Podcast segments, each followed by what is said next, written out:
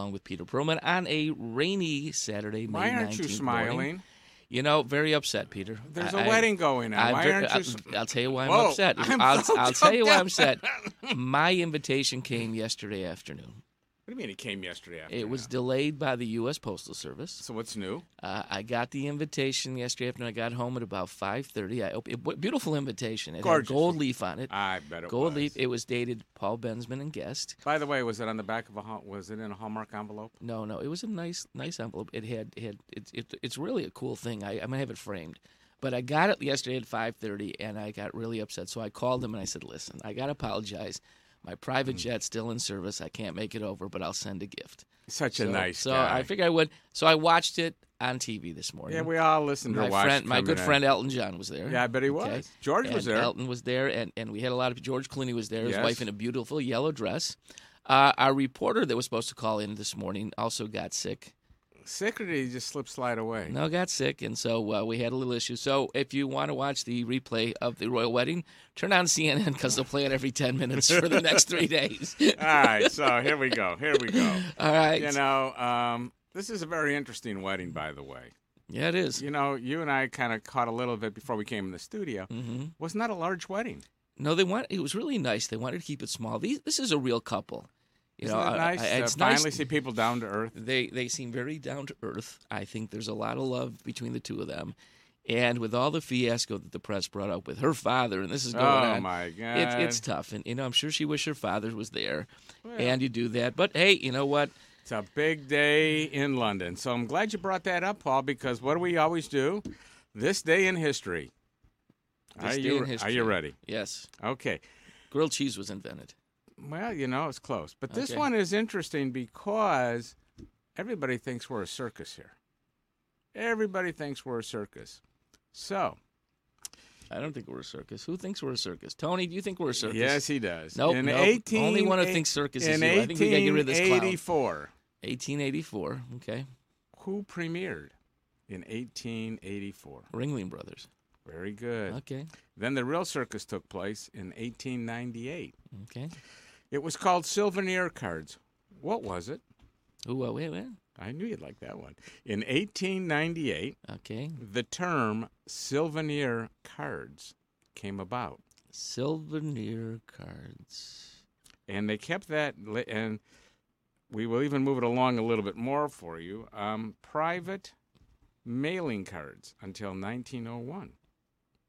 They were termed the private mailing cards. Private mailing cards. Okay. 1901.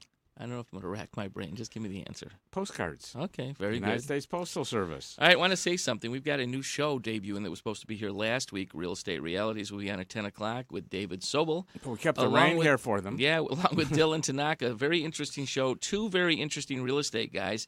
Uh, they'll be on. I guess they got a guest, uh, Debbie Binder, real estate agent. She'll be coming on today. So stay tuned at 10 o'clock following our show. Uh, they're pretty, uh, debuting the show last week. We had a little technical difficulties and we could not debut the show. So they're headed into the studios to do the show later on at 8.30 on the hour. We have again, gentleman, Steve Dobreff. And Steve has got an interesting concept. You know what it is? Yes, I do. Okay, Yes, well, I do. It's it's it's a boat club Yes, it the is. Freedom Boat Club, and I want to get more information because this is really cool. I was a boat owner for years. I know you were. And you know what? I loved to boat, but the worst part about boat is maintenance, taking it in and taking it out. And They got a bunch of boats. the monthly bill. They got a bunch of boats. All you do is you pay a, a finder's a, a membership fee, Yeah. a little bit here, a little bit there, and you jump in. You go to the dock. Your boat's ready to gas. You take off. I like this idea. I think I'm buying in. So I can't wait till the 8:30 hour here on NewRadioMedia.com. Um, Are you, Peter, are you done cutting me off on my, my piece? I'm just doing what you do to everyone else. So that's what I'm doing right now. Okay? 1977, then, wise guy. 1977. This movie premiered, and right after the movie, the car became one of the hottest selling automobiles. Right after this movie. Yes. Uh, Chitty Chitty Bang Bang. No, what is it? come on, you know this one. Cars dragged down the street after this movie. Okay, what is it? I'm, I'm Smokey and the Bandit. Okay. Smokey And because of that, Trans Ams. because of all those Trans Ams and everything, hmm insurance rates went up. Our dear friends at the Michigan State Police Department have decided to finally crack down on I 94 speeders and truckers. Okay. So, starting last week during our heavy rainstorms, hmm all the way till the end of the summer, patrols are being beefed up. Well, So, stay off of I ninety four. I know that you love that road. I know you love the gas pedal. I, But we have a rule in the office: we don't pay for tickets. there you go. I got. I, got We do not pay for tickets. I came home from China real early one morning, and I got a ticket on Eureka Road right out of the airport. The guy pulled three of us over at one time. He loved it. And it was like eight o'clock in the morning. I just flew 14 hours from Shanghai to Detroit, Yes. and I get a ticket. And uh, anyways, you know, you go to court, you play the game. They want the money, no points, and Uh huh. we move on and on and on. Well, we, so have, we have something else for you. we have something Yes, else. Yes, we do. Okay, here I we want go. you to listen to this Okay. very, very carefully. All right, You listening to this? Who is this? that's Mr. Bob Seger. And what's great about Bob Seger right now that's happening in Ann Arbor? Boy, they're uh, doing something with Bob in Ann Arbor. Yes, they are. What are Yeah. they? They did it for Glenn Frey. What are yeah, they trying named to Named a street after him, maybe. That- That's what their big swell is right now in I, Ann Arbor. I ran into Bob three weeks ago uh, on a movie set. Uh, Cole Seger was making a movie. yes. Cole's on staff over here. And uh, what a down to earth guy. I've met him several times before, but you know, just like in the supermarket, he was nice. But he came up to me and say, "Hi, I'm Bob," and I was going to look at him and say, "Bob who?" But I didn't say that. But the most down to earth family you could meet. Um, it's not about him. He, he's a great performer, legend, um, great person, and and what makes him really worth a lot is that he's a down to earth person to me, Yeah. to everybody. So it was great to have him, uh, see him at his son's movie set. Well, that's good. I believe he's going to be doing a spot for us really soon. well, that'd be great. Yeah. You know, so you, um, you know, my uh, buddy Matt uh, Ishbia, Yeah, how's Mr. Ish? you know, over at United Wholesale Mortgage there, you Yeah, know, they're Shore growing, and all they're that. growing thing. like crazy. What did he do that was so unique? Do you know what he's done? And he used the term "eye on the ball, not on the phone." You know what? I, I you, you obviously got something to say. I, I don't know what Mr. Ishbia did. Everybody's nodding like nobody knows, but this staff here would die. Yeah. Um, about two years ago, he recently asked his executive team and other managers uh, to not check their phones when they're walking and in meetings. To They- not to now not, check. do Not not, check the phones. Do not park them. them. Okay. Talk park to 'em, the Okay. talk to, talk to your staff. That's Get to know way. your people. That's what's a good idea. You know, and uh, he's now piloting another solution to the phone addiction, as he calls it. A group of about 250 workers are part of the experience in which they will refrain from all personal phone calls at their desks. He set up an area. If you want to make a personal call, go to that area. Well, I think they should. Listen, they're on company time, and and if they're being on company time, and the company's paying them, you know, that's like, would you ever think of that 20 years ago? Well, I've had a phone in my car since like 1968, Uh, so the wrong guy. Okay, well, I had the same thing, but at the end of the day, the fact is, it, it's you're on company time. If you got to make a personal phone call, find a spot to make it, not in the middle of all the employees. Do you know how many hours it takes up that an employee looks at their phone in a week that takes away from the employer? Uh, I would have to say seven. Two hours and about 20 minutes. All right, we'll take that off the next paychecks from everybody. Well, I think you should. I think that we need to reevaluate. Hey, across the pond of the Detroit River, Windsor. Casino's not having a lot of fun. They No. reject a contract talk. Again? Yeah, again, they, This they the rejected it yesterday. Uh, they've been closed over 45 days. So do you want to buy the place now? Uh, no, um, actually, my stock in the Detroit casinos has gone up because You're loving it, aren't you? they- they're- the volume has gone up several million dollars on this side of the river. So Windsor can stay closed uh, and do their thing. But let's stay realistic for a minute. Yeah. What do you really think will happen in Windsor with the casino? I mean, this is we're going to be shut down there at least six two months now because of the timetable. hmm Have they come to the reality that uh, that the union can't dictate? What's know, going to or well, the union is dictating? So they, they are dictating. The, the issue is it's government owned, Right. and I think eventually they'll have to give in a little bit, and uh, so the government will make a little less money. But you know what? There comes a time when they draw a line, and we're not going to go into that. That um, we'll see what happens. I, I don't know what's going to happen. Do you see the statue? Let's go downtown across the river. yes. You see a picture of the statue that the Gilberts bought? Statue that the yeah, Gilberts- yeah. The Gilberts are collecting. You know, uh, Dan Gilbert's wife yes, is collecting a bunch of art. yes, she is. So she bought a sculpture. Sculpture, I should Not a say. sculpture. It's a sculpture. She scalped a sculpture. Yes. Uh, that it's 18 feet tall, 17 feet tall. yes. It's dubbed "Waiting by Internet." It's by uh, renowned Brooklyn artist Mm-hmm. Brian Donnelly. Okay. It's known as Cause. And if you look at it, first it looks like Pause. Cause. Oh, cause. K, yeah, K A W S. Oh. Uh, capital K W S. Yes. It was it was by Jennifer Gilbert and Dan. They bought it for their art collection, which will place in Detroit's business district. if you look at it quick, you think it's like a big, big Mickey Mouse and a small Mickey Mouse, but it's got some weird ears, and it's got X's for eyes, so it's pretty unique, and it's definitely going to stand out downtown Detroit. Well, you know, you talk about the district hmm and everything else that's going on. There's a sad day down in the New Center area, and it's it's been a stalwart location for 94 years on Woodward, Mm. and they're closing their doors at the end of the month, maybe this month. They they know for sure by June they're done. And who is that, Peter? Detroit Hardware Company. Oh, And once the QLine started, business really picked up. They had a lot of uh, people coming in to open up accounts on the QLine, and then uh, more people kept coming in. But the two women that have been running this thing um, are now 68 and 70, and nobody's really come to the table. And their father of one of the women um, got a huge offer to be bought out and something else new to go in. In 94 years of doing it, it's just amazing what's happening in the Woodward area. Um, in retirements, and yeah, there's a price tag on this piece of property, and we know that. The place could be moved, but I think it's more retirement. And the other big one is on uh, West McNichols. And we knew it as a beautiful Danish bakery known as Knudsen's. oh man. And uh, bye-bye? 95 years. They're closing also. Boy. So the city is seeing, yes, we're seeing a rebirth, new generation, but we're also seeing those wonderful places that have been there for years and years for the community fading away. Well, you know what gets old is old. Speaking of hardware, um, we're working on a handyman show right now. Handyman. A handyman show, and we, we think we've got the right guy. We're we're working on it. We're, Well, we know it's not you.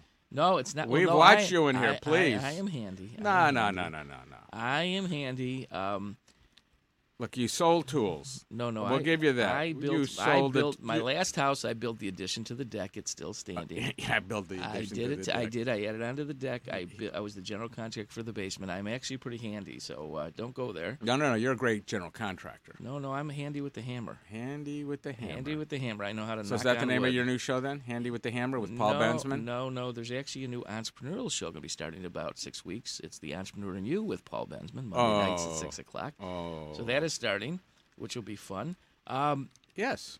Ford Motor Company. Let's go to some automotive. Let's go to automotive. the Start your F one fifty Yes. started rolling again this Thank week. goodness. And that is the moneymaker for Ford. because Silverado's coming out with their big one Yeah. from, J- from General Motors. And and over at Ford Motor Company, they're still trying to grab traction.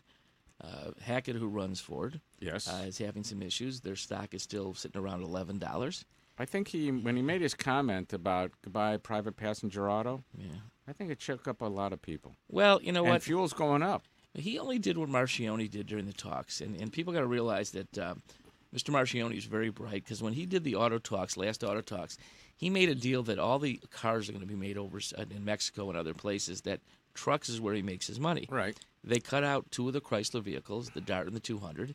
Uh, the 300's running at the end. So he made that move over a year ago. So he made the first move.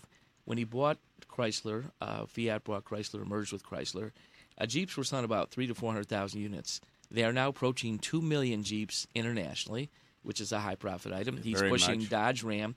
So Chrysler's really a truck company. And he saw it right away. Now, the trucks are more efficient, but once again, we have short memories because when gas goes to $4, That's what we'll I'm all looking be at. looking for small cars. But that that brings another question to the table. hmm Why is gas? Why is the barrel cost going up if our shale is doing so well here in the states at pulling the, and getting So gas? I looked at that last week and I did some research. All right, share with me. So here's what's and actually, happening. could you do me a better thing? yes. For those of you listening, you know, this is New Radio Media Talking Biz with uh, Paul and Peter here.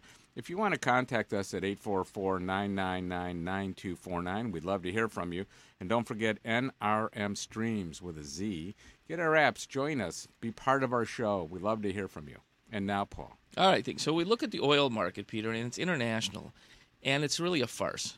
All right. Hey, Let's just talk about it. Gas, that's very good. Gas is what happens is is in the Mich- in the United States market, it's got to hover around fifty five dollars a barrel for them to be profitable to process gas or oil in the United States. We're now at 71 72 dollars a barrel, and you Kick would it think up. You're even going up you know, higher. it's, it's going. But I'm just saying, what's going to happen is is that we can start production here, and we're exporting actually out of the United States. Correct. But the global market, because of what the tension in the Mid East and all that stuff, it goes up, and the oil producers over there aren't stopping. Uh, I think it will come down again. It hasn't been a focus of the government here, but I think it will come down again. And it's also what they say: supply and demand. Or my instructor at Wayne State used to say supprise and demand. Surprise. And I like that much better at the pump. yeah, it's a surprise. So you know what? We'll see it go up and down. Right now, the consumer's buying it at 309. Uh, we have no choice. And a lot of people, you know what? I think the fact is that our cars are more efficient today, and I think people, you know, on a fixed income, it's very tight, very tight. But the average consumer uh, is not bitching like they used to. I don't know why. I don't hear about it as much. Really? Um, I, think you'll people hear see it because now the tick is happening. well, and, and it will happen, but what's going to happen? I think it, what goes up must come down. But that's all the oil companies and. There's another thing do? going up too that uh, I think is going to start hurting the marketplace, and that's called mortgage rates. Well, you know, glad glad you brought that up. There's there's going to happen more. Um, I've been talking a slight recession in the next 18 months, and I've talked to a lot of people, and here are the factors. Consumer debt is all time high. So a person who's paying their charge cards barely paying those, and the interest goes up and the cards go up, will start being default. It's been about eight years since the last recession. So people who filed bankruptcy eight years ago, hey, guess what? They can do it again. They're lining up at the door. So we have an economy that's going to take a hiccup. Not as bad as the last one because of the mortgage crisis, but we're going to have a hiccup in the next 18 to 24 months, if not sooner. Um, gas prices don't help to the consumer that has to drive to work back and forth and barely is making their bills now. So not so bright in the future. Well, you know, I'm only concerned because there was a big write up about 60% of Americans today, you know, kind of want to live in a walkable community. They want to participate in the community. So the rental market is really taking a nice love of this. Well, and, and, and we're going to talk about that. We've got a little time before the break. I, want to Well- catch on that after the break because okay. there's a whole whole thing about rentals, downtowns, and right, everything, which 'cause- we followed the studies for the last five years on that. Because I know that when we come back from the break, Mm-hmm. I got some else. There's something about Detroit too that I want to ask you about, and that will be: Do we want a high-end airport in the city, or do we want a an industrial park? What's interesting, So City Airport is real Yeah, interesting. so we're gonna we're gonna play with that a little bit, and um, you know, and then our guest, of course, is going to be joining us at eight thirty, and that's going to be very exciting to hear about you know like a timeshare boating deal. Is how I looked at it. Timeshare boating. I'm going to ask him about timeshare boating. yeah, it's it's going to be exciting because I think I'm going to end up being a member after this. I. I know you really want to. I, I know you had that little dinghy boat, and you really want to do this. So while pe- people sit back A and try to figure out boat. what Paul really wants to get, let's remind everybody you're listening to New Radio Media, Talking Biz, and we'll be right back. Want to stay informed, entertained, and enlightened? Get connected and stay connected today to New Radio Media. The New Radio Media app is now available for download in the Apple and Google Play Store. Just search for NRM Streams for unlimited access to archived, live, new, exciting, and unique content, Welcome to Geektainment Weekly. all for free. Do it now. Stay connected.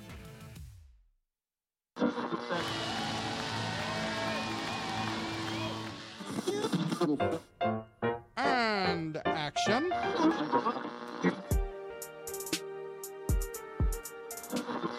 and millions of ducks. The two guys go to newradiomedia.com. The Arts and Entertainment Channel on New Radio Media dot com.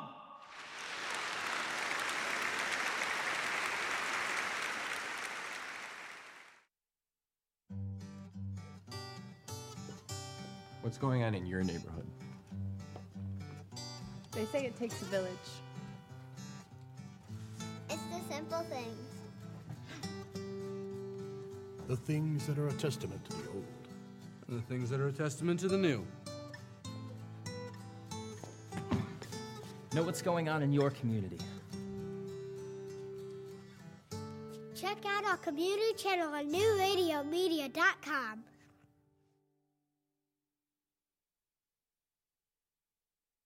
It's all about you, and that's the way we like it. Where you're going. What you do to stay fit? What you're eating.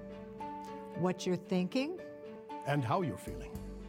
Join the conversation at newradiomedia.com's Lifestyles channel. Stream the life you want to live.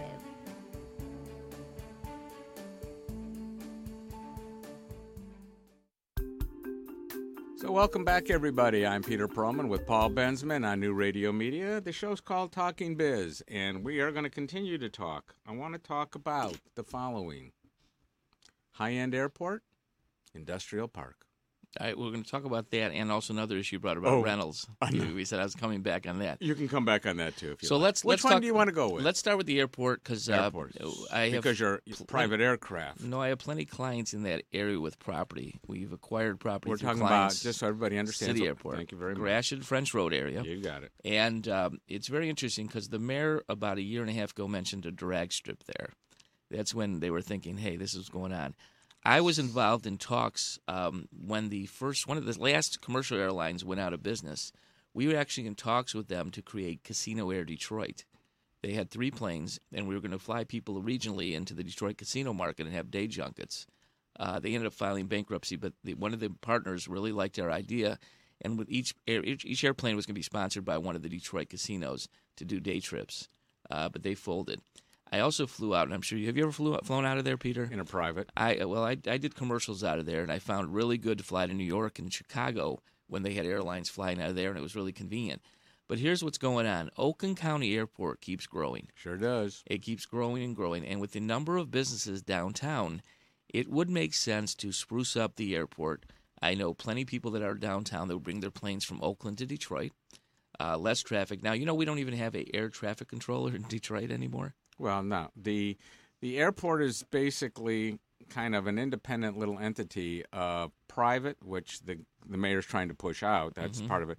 The Tuskegee Airmen are trying to work with it, and they have a new nonprofit over there trying to maintain the facility. So it does not require an air traffic controller, Right, and well- that's the horror. Well, the thing was the traffic got so slow uh, that the federal government pulled the tower out. Correct. And so what happens over there? It's a great location within minutes of downtown, and I believe that they should spruce it up, build some new, you know, facilities Well, there. the runways have to be redone. There's a number of things that actually have to be done to be put in there. The real question becomes do we want to have a city municipal airport under the auspices of the mayor? Or do we just say we have Metropolitan Airport, we have Oakland, Macomb County's looking at an airport, still out there, 23 mile road area, where they do have the Macomb County Airport. It's a simple little place um, because it'll never go to Selfridge as a shared airport. No, I, I think they should go ahead and maybe privatize it or do a pseudo uh, public private thing. Just you know, everything that goes like in the Detroit Zoo, Cobo, it comes a different organization and it spruces up. I don't think the city should be under management of it. I think that you should put it into some separate entity that's run uh, separately from the city, and I believe it makes a lot of sense to uh, bring in more private planes. Okay, so knowing all of that around there, what else in that general area today do you see will mushroom to assist in the growth of that area? So it does have a way to bring in charter planes, and you have private planes, but charter planes. There was a design that I liked for warehousing and distribution. Uh, you have a lot of plants in Detroit still. You've got the Chrysler plant. You've got other plants in the Detroit area.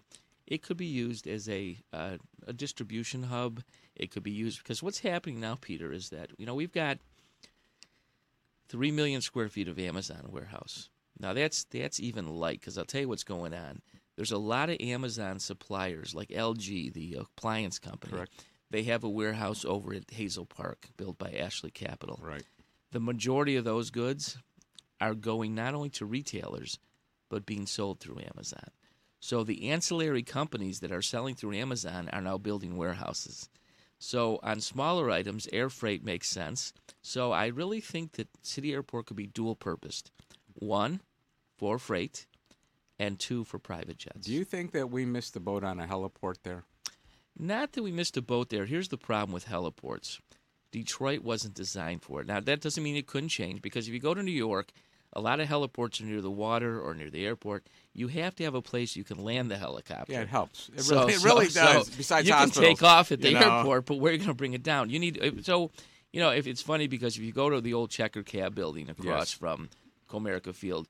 When Monaghan bought it, he built that heliport right on top of the Checker building. Right. So he could fly over there from Ann Arbor, go to the games, and then go back that way. Uh, Detroit wasn't built for heliporting. Um, could it be turned into the? I don't see it happening. It's Okay. it's not that spread out, um, and it's not like New York. I think if people fly into City Airport, Mhm. they can limo it in. Well, all right. You know, it's it's kind of interesting to take a look at it. But, you know, Detroit has got so many dynamics going on, you know, between what's happening on the west side of Woodward Avenue, shall we say, and going further down, and then what's happening on the east side of Woodward Avenue towards the Indian Village area, which is, you know, starting to really take off before we even get to the gross to the points. And with all that growth, the movement of people is still a challenge. Well, it is. Um, here's the difference. You know, it's changing with the young people. Um, in Detroit, the auto companies wanted two cars in every garage. Correct. They did not want mass transit. Now, let's. You brought up a point about uh, downtowns, and downtown started just trending. walk in general, Well, let me well, let me go there. Yeah. Downtowns uh, started trending uh, over ten years ago. The downtown populations were growing because here's what's happening people don't like to drive home after work and they don't want to get in the car again. They want to relax. They want to go driving. They want to go to a movie. They want to walk to dinner. And the young people have it really smart. There's a lot of people that move to downtown areas that don't even have cars. So their attitude is, you know what? I'll spend more on a nice loft. Uh, I'll rent a nice loft. I'll spend more on a good meal. I'll spend more on myself, on entertainment. They're learning, or they're not learning. They know how to enjoy life. You know, they're not stressed out. They say, you know what? I'll hang out a little more. I don't have a car and car insurance. There's five hundred dollars savings. Okay, more. Well, I'm just saying, easy. That's okay. Five hundred dollars. So you know what? Instead of paying eight hundred for rent, I'll pay thirteen hundred. and I'll have a great loft, sexy loft, and and downstairs within three blocks, I got ten restaurants. I got a club. I got maybe a baseball field or an arena. That's a cool lifestyle, and and uh, people are going to that. So downtowns uh, have become very popular. That's why the Royal Oaks, the Ferndales, the Berkeleys, uh, the Clawsons, the Clarkstons, they're all becoming popular. Well, you know, it's interesting. And in the second hour of the show, I'm not going to do it this hour because we have a guest at 8:30. But in the second hour, we're going to talk about an expansion in one of the, those communities that you have mentioned, or maybe you haven't, on what they're looking at from a residential, commercial, um, retail type system to grow more of the downtown area. The big issue we'll talk about is parking because people want to visit the people that live there. And there's not the parking availability that we believe. You know, we drive all the time, so we want it. But a lot of people don't realize that these people that live in these nice residential communities where it's all walking, parking is an issue. Well, we're working on in our real estate side a project. I can't say what city No, it is. We'll, we'll talk more on that at the nine o'clock it- hour. It's, it's interesting because parking is a factor, and a lot of these cities don't have the money to build facilities, which brings in Well, and, uh, opportunity. opportunity is another one. Yes, So okay. okay. so a little bit more. Um, have you heard of a unique place called? And this one I got to dig out of my little woodwork here. I got to find my notes here. This is an interesting one. The first supply, um, first yeah, first supply company out of Wisconsin. no, they're the one that they, they were. They were before the second one. Yes, they Okay, were. so they're the first one. They are the first one. Okay. And they're in Birmingham, Michigan. Okay. They are the bathroom with a brain company known as Putting Kohler Retail. Oh, I had a comment for that, but I'm not going to say it. Ooh, I bet you. No would. S. Okay. Ah, First Supplies Kohler Signature Store opened this month in Birmingham. A very unique concept um, because a lot of people want to start, you know, uh, renovating their homes again. The time is right. Uh, it was proved by Home Depot's little a report lately and Lowe's that um, this store in Birmingham is going to be very, very unique. Okay. You're looking at me like I I'm don't- just listening. I, don't uh, walk I- those I- I- streets I- in I- Birmingham. Well, Birmingham's all messed up. You know, wait a second. I got to look at the. 724 Wait, I want to look at the. 724 Wait a second. Old Let's, North let's look at the phone What? room. Is there is our gentleman frozen in the phone room? Hey, that's the only Yeah, air-conditioned room it's- in the it's- building. It's it's cold in there. I I'm schwitzing in here. It's Yeah. pouring rain outside. And, and it's an ice box there. Chelsea used to go in there. yeah, she she did. She came got out- smart. She moved across yeah, the I- glass. we, we had to call her Chesicle. She's like a popsicle. It's Uh, Chesicle. let's not go there. Yeah, it's frozen. Let's not go there. She's fro what? Kessicle. That's right. Oh. See that? See, she liked that. Okay, Oh, see. okay. Ah, see, uh, that's but that's because she got her hair cut. that's old news. Haircut. That's old Haircut. news. Anyways, we've got our guest coming up in a couple minutes here. We're going to learn about the boat club on St. Clair. Yeah, uh, well, that's going to be a very, very interesting piece, you know, and uh, it's what's so unique about it. I almost thought about it as a um, timeshare would be a good term. Well, we'll discuss and the I'm going to timeshare. I'm going to ask that question. You Uh, haven't brought Steve- up something lately. Oh, oh, wait a minute, wait a minute. I got Okay. one question for you. One question because This is a simple trivia question. Another trivia. No, question. no, this is, Okay. no, the other was like this day Oh, in it's history. very trivial.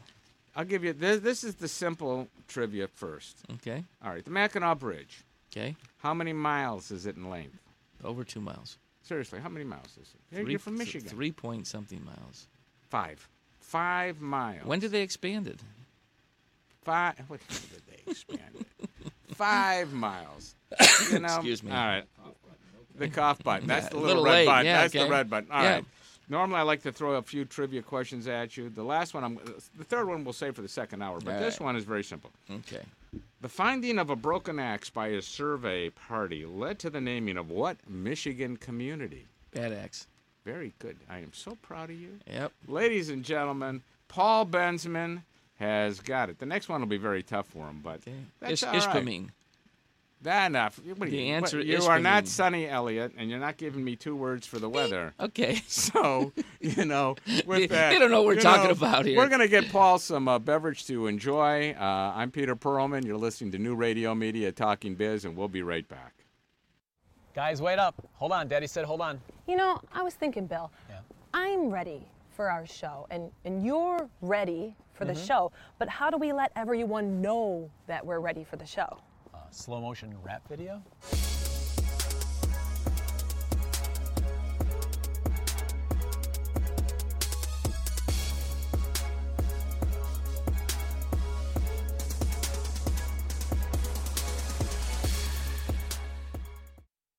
At Murray's Part City, we're known for offering customer service you won't get in any chain store or online. But don't take it from me, just listen to what our customers have to say. The employees at Murray's are knowledgeable, courteous. They make you feel like you're at home.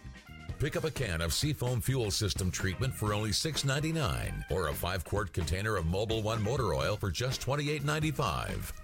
Murray's Part City and Pontiac Trail at Maple Road in Walled Lake. We've got the parts you need when you need them. Want to stay informed, entertained, and enlightened? Get connected and stay connected today to New Radio Media. The New Radio Media app is now available for download in the Apple and Google Play Store. Just search for NRM Streams for unlimited access to archived, live, new, exciting, and unique content, Welcome to Geektainment Weekly. all for free. Do it now. Stay connected.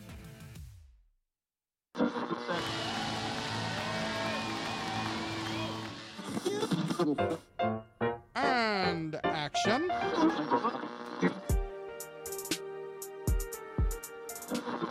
And millions of ducks. The two guys go to newradiomedia.com. The Arts and Entertainment Channel on New Radio Media dot com.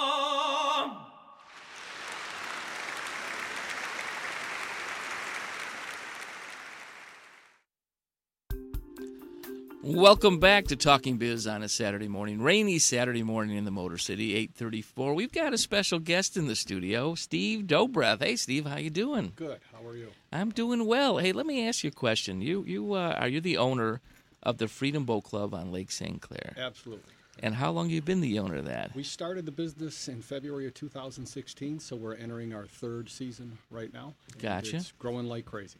Very good. Uh, now, how many clubs are there around the country? As of today, there's over 160 locations around the country. Um, when we started in 2016, we were a part of a group that came in as the 100 club milestone. Yeah. And in the last two years, we've added 60 clubs since that time. Wow. So you've been a boater for your whole life? Started when I was eight years of age. My parents sent me out on a little aluminum boat, and that's how I learned how to boat. And uh, by age 12, most of us in, on Lake St. Clair were driving around in the little 13 foot Boston Whalers, and my parents would let us go all over the lake. We'd go out to the islands, over to Metro Beach.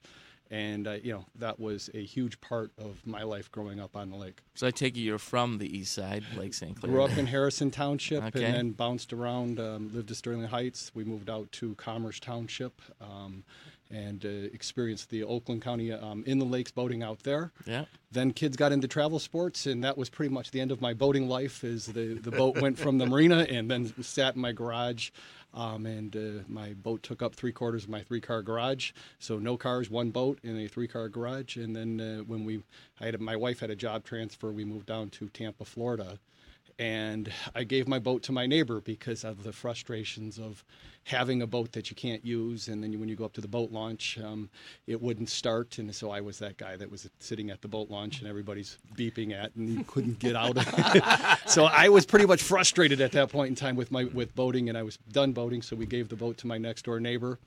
And uh, we moved down to um, Tampa, and uh, one of our neighbors introduced us to Freedom Boat Club.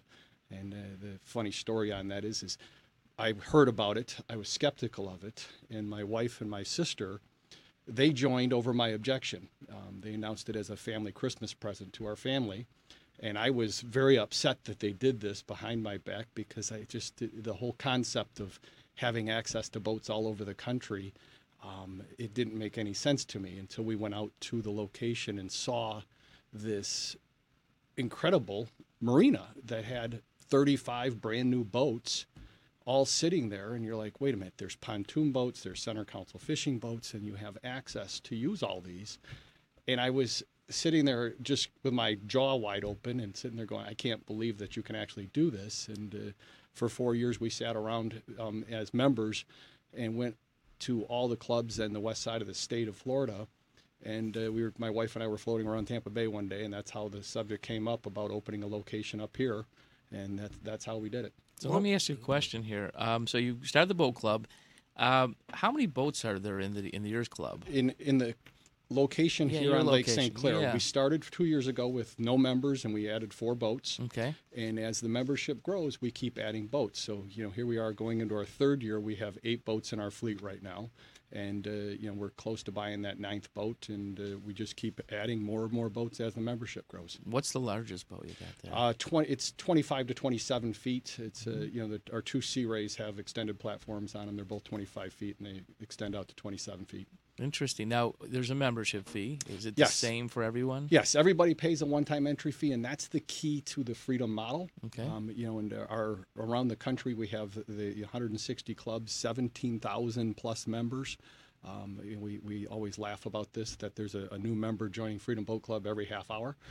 Okay, somebody's joining, um, and uh, you know the the fleet itself. There's over 17,000 1,700 boats in the fleet, and the way it works is everybody pays a one-time entry fee, and it's just pay it one time. And that's how we can always make sure we have enough boats for our member. We know what the proper member to boat ratio is. Last year we put out over 230,000 boat trips as a company. And that's how we make sure that when our members want to go boating, we have a boats available. Everybody pays that entry fee, and then we continue to buy boats with that entry fee. So what is that entry fee? It's normally 6500 They're doing a, a boat show special, so right now it's $5,500 to get in.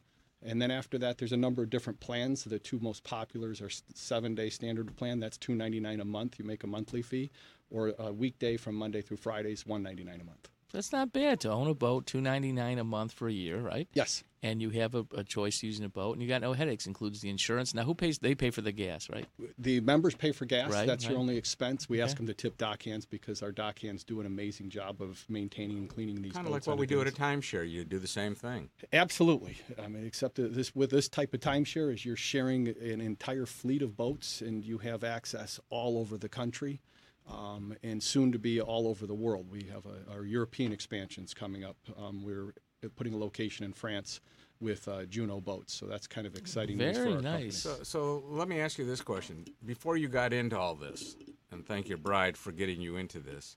What did you do? I was a practicing lawyer for 25 years, and I'm still practicing uh, as a you know, and I, I have this very kind of bipolar lifestyle is I have my you know my law practice which is nobody likes lawyers What kind of- what kind of law do you practice? I- my specialty is I have a um, background in construction litigation but I have Okay. a subspecialty in indoor air quality issues so many people that know me in the legal world refer to me as one of the moldy lawyers Okay. Um, yeah. Moldy lawyers. That's all right. Well, that's a different show between mold and mildew. you Yes. You know, so let me go. Let me go back to the club for Go a second club, because yeah. You know I, I go to Florida uh, in the winter, and I want to go to Florida more times in the winter. Uh, the, they have a bigger fleet down there. Is it is it bigger boats? What is it? It's yeah. Most of the locations are going to have the same type of fleet. It's a, a, a variety of boats. Usually, they're Mhm. day type of boats, and ranging between 22 to that 25 to 26 foot range. Mhm. Some clubs do have bigger boats. Some have up to 32 foot cruisers. The largest one, uh, Chicago, um, our Georgia locations, they have some bigger cruisers. Um, but it's mo- mainly going to be a day boat between that you know 22 to 26 feet in range. Florida has um, over 60 locations around the state of Florida. Wow. Um, just southwest Florida is our corporate owned locations from Marco Island all the way up to Bradenton. There's 17 locations, 450 boats there. The club that I'm a, a member of, which is our Tampa location, um, which is run by uh, um, Glenn Bergenhoffel, he is just an incredible owner, and he's the guy that I kind of mentored my business behind. And uh, Glenn last year with their Tampa salespeople sold over a thousand memberships in our Tampa location, and they added 122 new boats to their fleet. Well, so here's the question, though. So you have, let's use Michigan for Sure. example. You have eight vessels currently, um, and ten people call for the same week. We have perfected the reservation system of a shared asset. Um, we created this concept, and uh, many industries are following it. The way our program works is every member gets, when you join, you get what are called four rolling reservations. Those are your guaranteed online advance reservations. You make Mhm. them online, and everybody has four.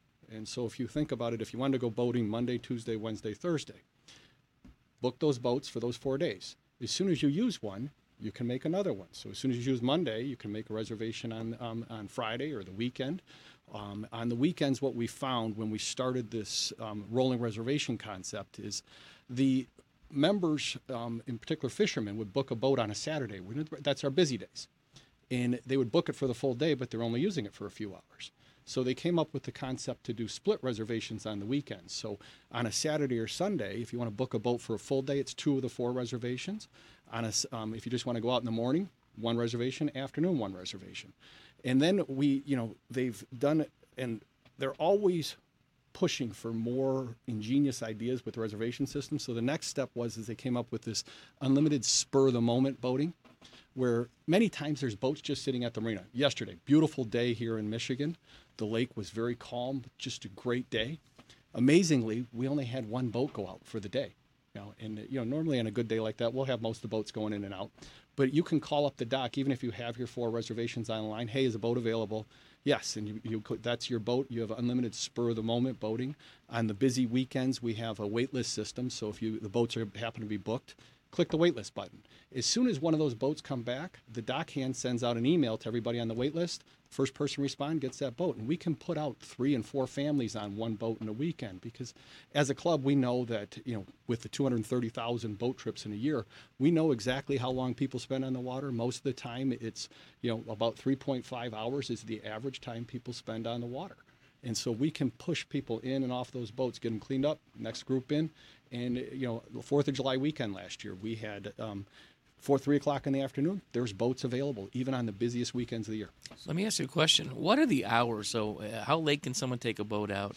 So our, our hours of operation, it's 8 o'clock in the morning until sunset. Um, Okay. because we provide the insurance, you know, one of the things that we're very, you know, very, very stringent on is, is safety of our members. Okay. Um, the club, through our insurance company, does not allow for, does not insure for night operation. Okay. Because uh, we know, look, at 90% of the boating accidents happen at night.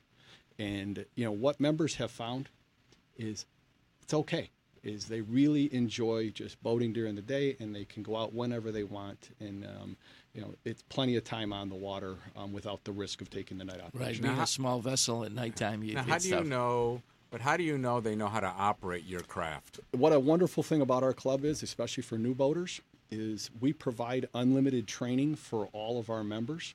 Um, and you know, it's amazing from the new boaters to the old seasoned salts is they always find something interesting with the training because we provide both locally training here where we spend it an inordinate amount of time working with our, our members. If you go out and buy a new boat, you don't get any training, and uh, is unless you pay for it. With the club, you're going to be with our Coast Guard instructors. They will spend as much time as you need out on the water to determine when you feel safe, but most importantly, when our instructors determine that you're safe. And I, I'm proud to announce that in two years, we've never had one incident on our boats with our members, and half of our members are brand new boaters. And then another aspect of the training is most of us Michigan boaters have never operated a boat in the intercoastal or ocean waterways Right. of Florida or um, anywhere else around the country. And we also provide unlimited training in terms of teaching you how to operate the boats uh, uh, offshore. Take you know, once you get your ocean certification, you can take the boats 25 miles out into the Gulf of Mexico. Um, you learn all about these things called tide, current, and flow, which are things that we don't have to deal with on this lake. What about, um, so you were talking about power. What about sail? There's a few locations around the country that do have sailboats. It's something that we're investigating. I'll always, the, our, our view of the world is just tell us what kind of boat you want. If we get enough members that are interested, we'll add those boats. Um, I know over in our St. Joe location in, in Michigan, they have sailboats over there. Uh, Chicago's got some sailboats. Um, it's not anything we've put in yet, but we're actually talking to a couple of um, local sail clubs and North Star Sail Club about maybe putting a boat in with them and then having them maintain it, but it, our members would have access to it. So how did you hook up with uh, Hideaway Marina just south? No, they're south of Selfridge Air Force Yes. Base. You know the the multi-base there. Well, the Hideaway Harbor is owned by Rick and Rob Velger. Um, the Velger family has been in the marine industry for long as I've known because they, they grew up right next door to us. Is Our family property is right next to Hideaway Harbor. And back in the day when we moved into that property, there was only two families in the area. It was the Velger family and the Dobreff family. So the Velger boys and the Dobreff boys all grew up together. And here we are years later, still great friends. And when we started this business, Rob and Rick Velger were a huge part of um, you know pushing us to start this business, and they've been huge fans of um, the club in terms of uh, promoting what we're doing. So expansion plans. You- You're you're an entrepreneur. Yes. You have this club. Where do you see your expansion? How fast? how big do you want to grow? Our long-term goal is to put five or six locations on Lake St. Clair. Our franchise rights in terms of development go from the mouth of Lake Erie all the way up to the mouth of Lake Huron on the eastern seaboard of Lake St. Clair. And the plan is we you know, we're starting right now in the, the Harrison Township. Mhm. Um, we've been approached by multiple marinas about putting locations in with with them. Um, is one of them is in in uh, St. Clair Shores, and that's going to be probably our next location, either St. Clair Shores or Detroit. Are two of our, our big locations that we're looking at. Um, uh, you know, is we're in negotiations with a couple of different locations. I can't go into all the details. So you're but talking to people on in. Detroit right yes, now? we are. Okay, 'cause I have a And- client that has two and marinas Here's I what was we're gonna going ask you. do. We're going to let everybody know that they're listening to New Radio Media Talking Biz, and if you want to touch base with us real quick, it's 844-999-9249. We'll be back on the other side, and we'll continue talking about boating on the Great Lakes. The Centers for Disease Control and Prevention says there was a substantial drop in diabetes deaths in the decade leading up to 2006, especially for deaths resulting from heart disease or stroke that's attributed to diabetes. American adults with diabetes are still more likely to die younger than those who do not have the condition, but the gap is getting smaller. The findings come after researchers looked at data from 1997 to 2004, covering nearly a quarter of a million adults. The mortality rate may be falling for some very simple but sound reasons. People with diabetes were found to be less likely to smoke and more likely to be physically active than they were in the past. And there also have been some improvements in controlling blood pressure and cholesterol levels. But sadly, the news is not all good though, as the CDC also says that the prevalence of diabetes is likely to rise in the future, largely due to poor lifestyle choices and obesity. With another prescription for your health, I'm Dr. Jim Bragman. What's going on in your neighborhood? They say it takes a village. It's the simple things. The things that are a testament to the old. And the things that are a testament to the new. Know what's going on in your community. Check out our community channel on newradiomedia.com.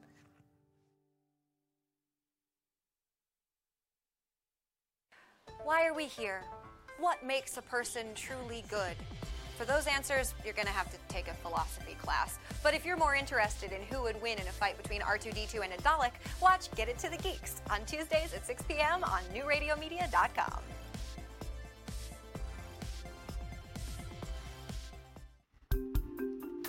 And welcome back to New Radio Media Talking Biz. You know, whether you want to seek that fast-paced, you know, fishing pole or the low cruise down to Metro Beach, we have a great thing with Freedom Boat Club here. And uh, Steve, you know, you've been sharing with us a little bit about it, and you know the eight uh, craft that you currently have, and the growth that you're looking all along the shoreline from St. Clair Shores, basically up to the Mackinac Bridge. Is right now nobody has the development up to Mackinac. Um, we're you know our zone goes from you know essentially Port Huron down to Toledo is where we're located. But you know, it's the the long term goal. If we put five or six locations on Lake St. Clair, if nobody's developed Lake Huron, we will continue to develop north.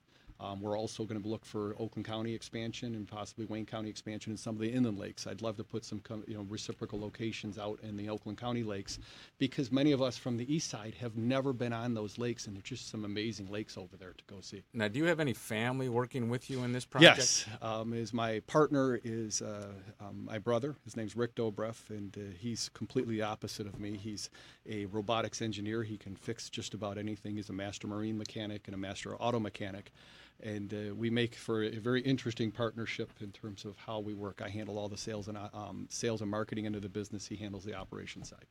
And you have an office that you work out of? Yes, we're we have an office at the Hideaway Harbor Marina, um, Okay. right in the showroom. We're we're tucked back in the back there. Our our office, but um, our office is really really out on the water. That's So- where we're all. So, how many members do you have? Sorry about that. no, Peter. how, many, how, many, how many members do you have yeah, right we, now? we're up to 55 members right Okay. now, and then uh, you know we've got there's I'm hoping by the show end of the show we should have about about five or six more members. We'll be over that 60 member mark um, soon here. You keep talking about the show. Where's the show at? Great Lakes Boating Festival is at the Grosse Pointe Yacht Club. This is their 30th anniversary, and it's a spectacular show. I mean, as you see these multi-million dollar yachts, um, all of the latest, greatest designs in the Center Console offshore fishing boats, um, and uh, the huge expansion of the tritoons and pontoons on our lake. You've seen these 25, 30 foot pontoon boats with 300 horse- horsepower engines on. They're really amazing to see.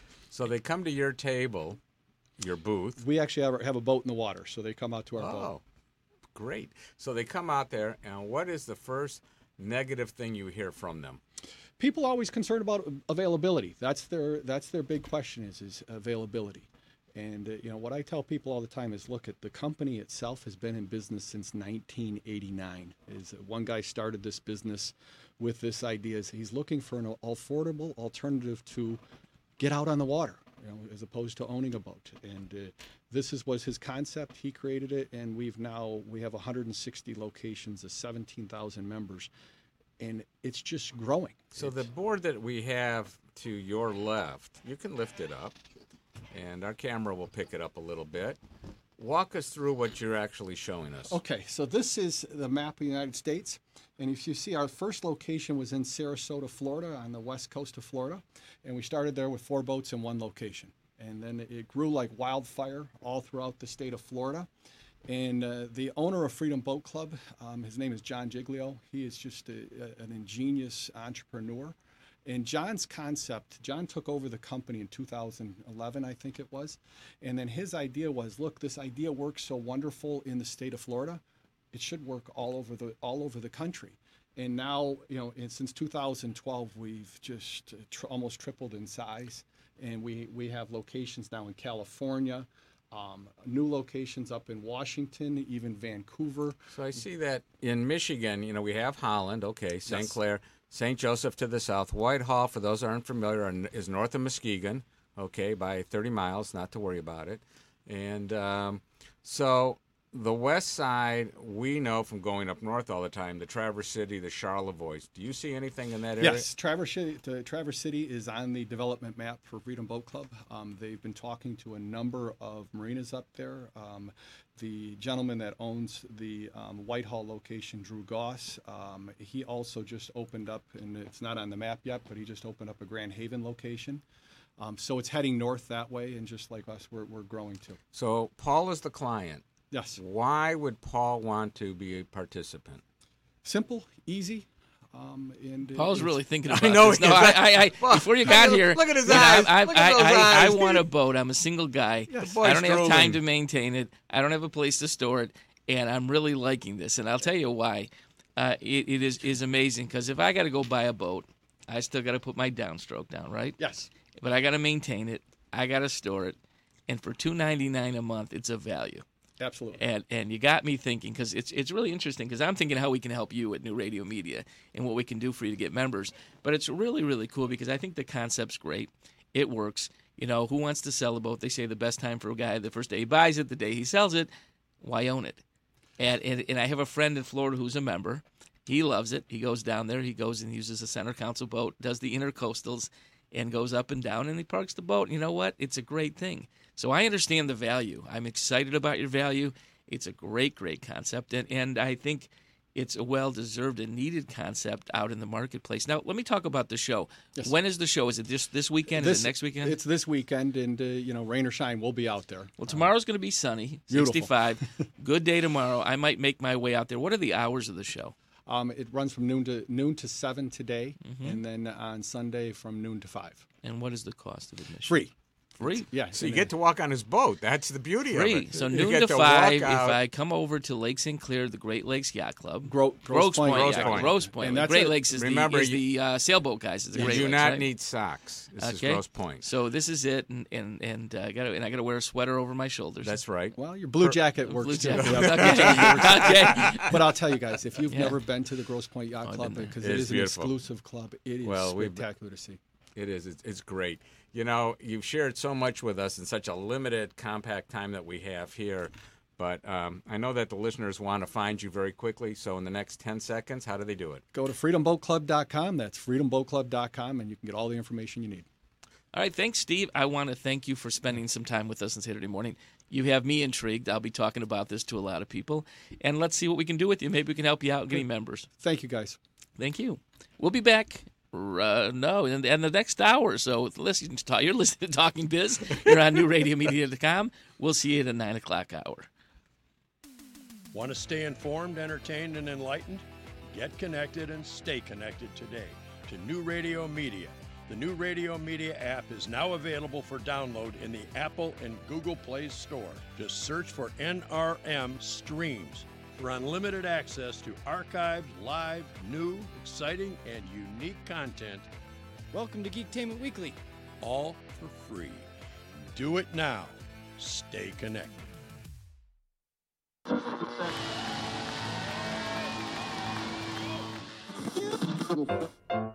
And action.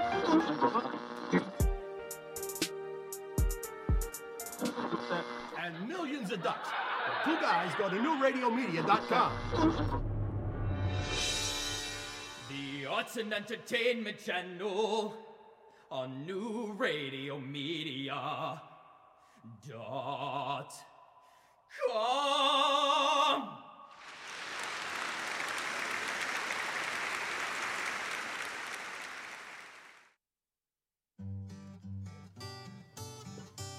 What's going on in your neighborhood?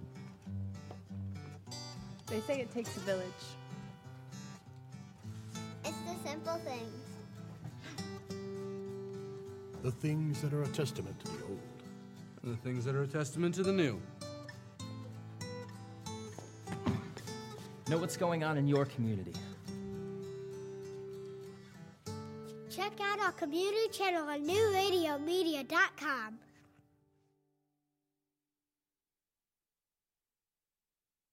It's all about you, and that's the way we like it. Where you're going. What you do to stay fit. What you're eating. What you're thinking? And how you're feeling. Join the conversation at newradiomedia.com's Lifestyles channel. Stream the life you want to live.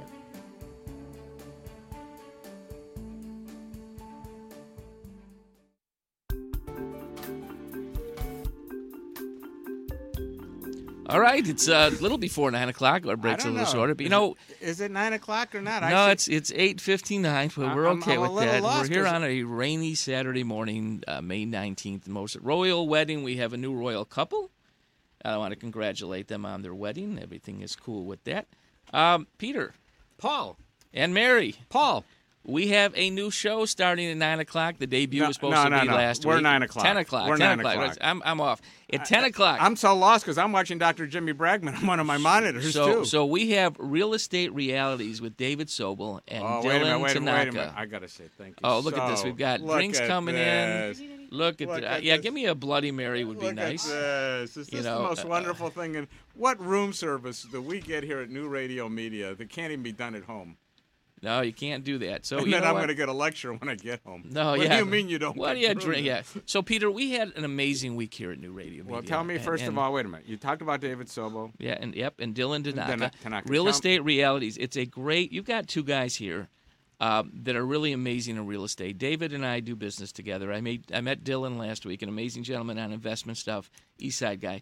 But David, David, I can talk about. David is an attorney that's got a lot of different backgrounds. You sure bring in a lot of attorneys in this room, don't and, you? Yeah, and but David, David is is a more of a businessman that's a good attorney. Um, David's that kind. You know how many people go to attorneys and they're fearful of that the guy doesn't hold your hand and walk you through and give you I don't know. I had a brother that was an attorney. I Okay. loved him. I mean, we used to have lunch together, and in a law firm, no less. All right, so we're talking about David right now. So David, David is is amazing, and David has some banking experience. So when David gets hired for something and things we've done with David, I rest assured that I'm cool because I know David's got it, and David keeps you updated, and he talks in layman's terms.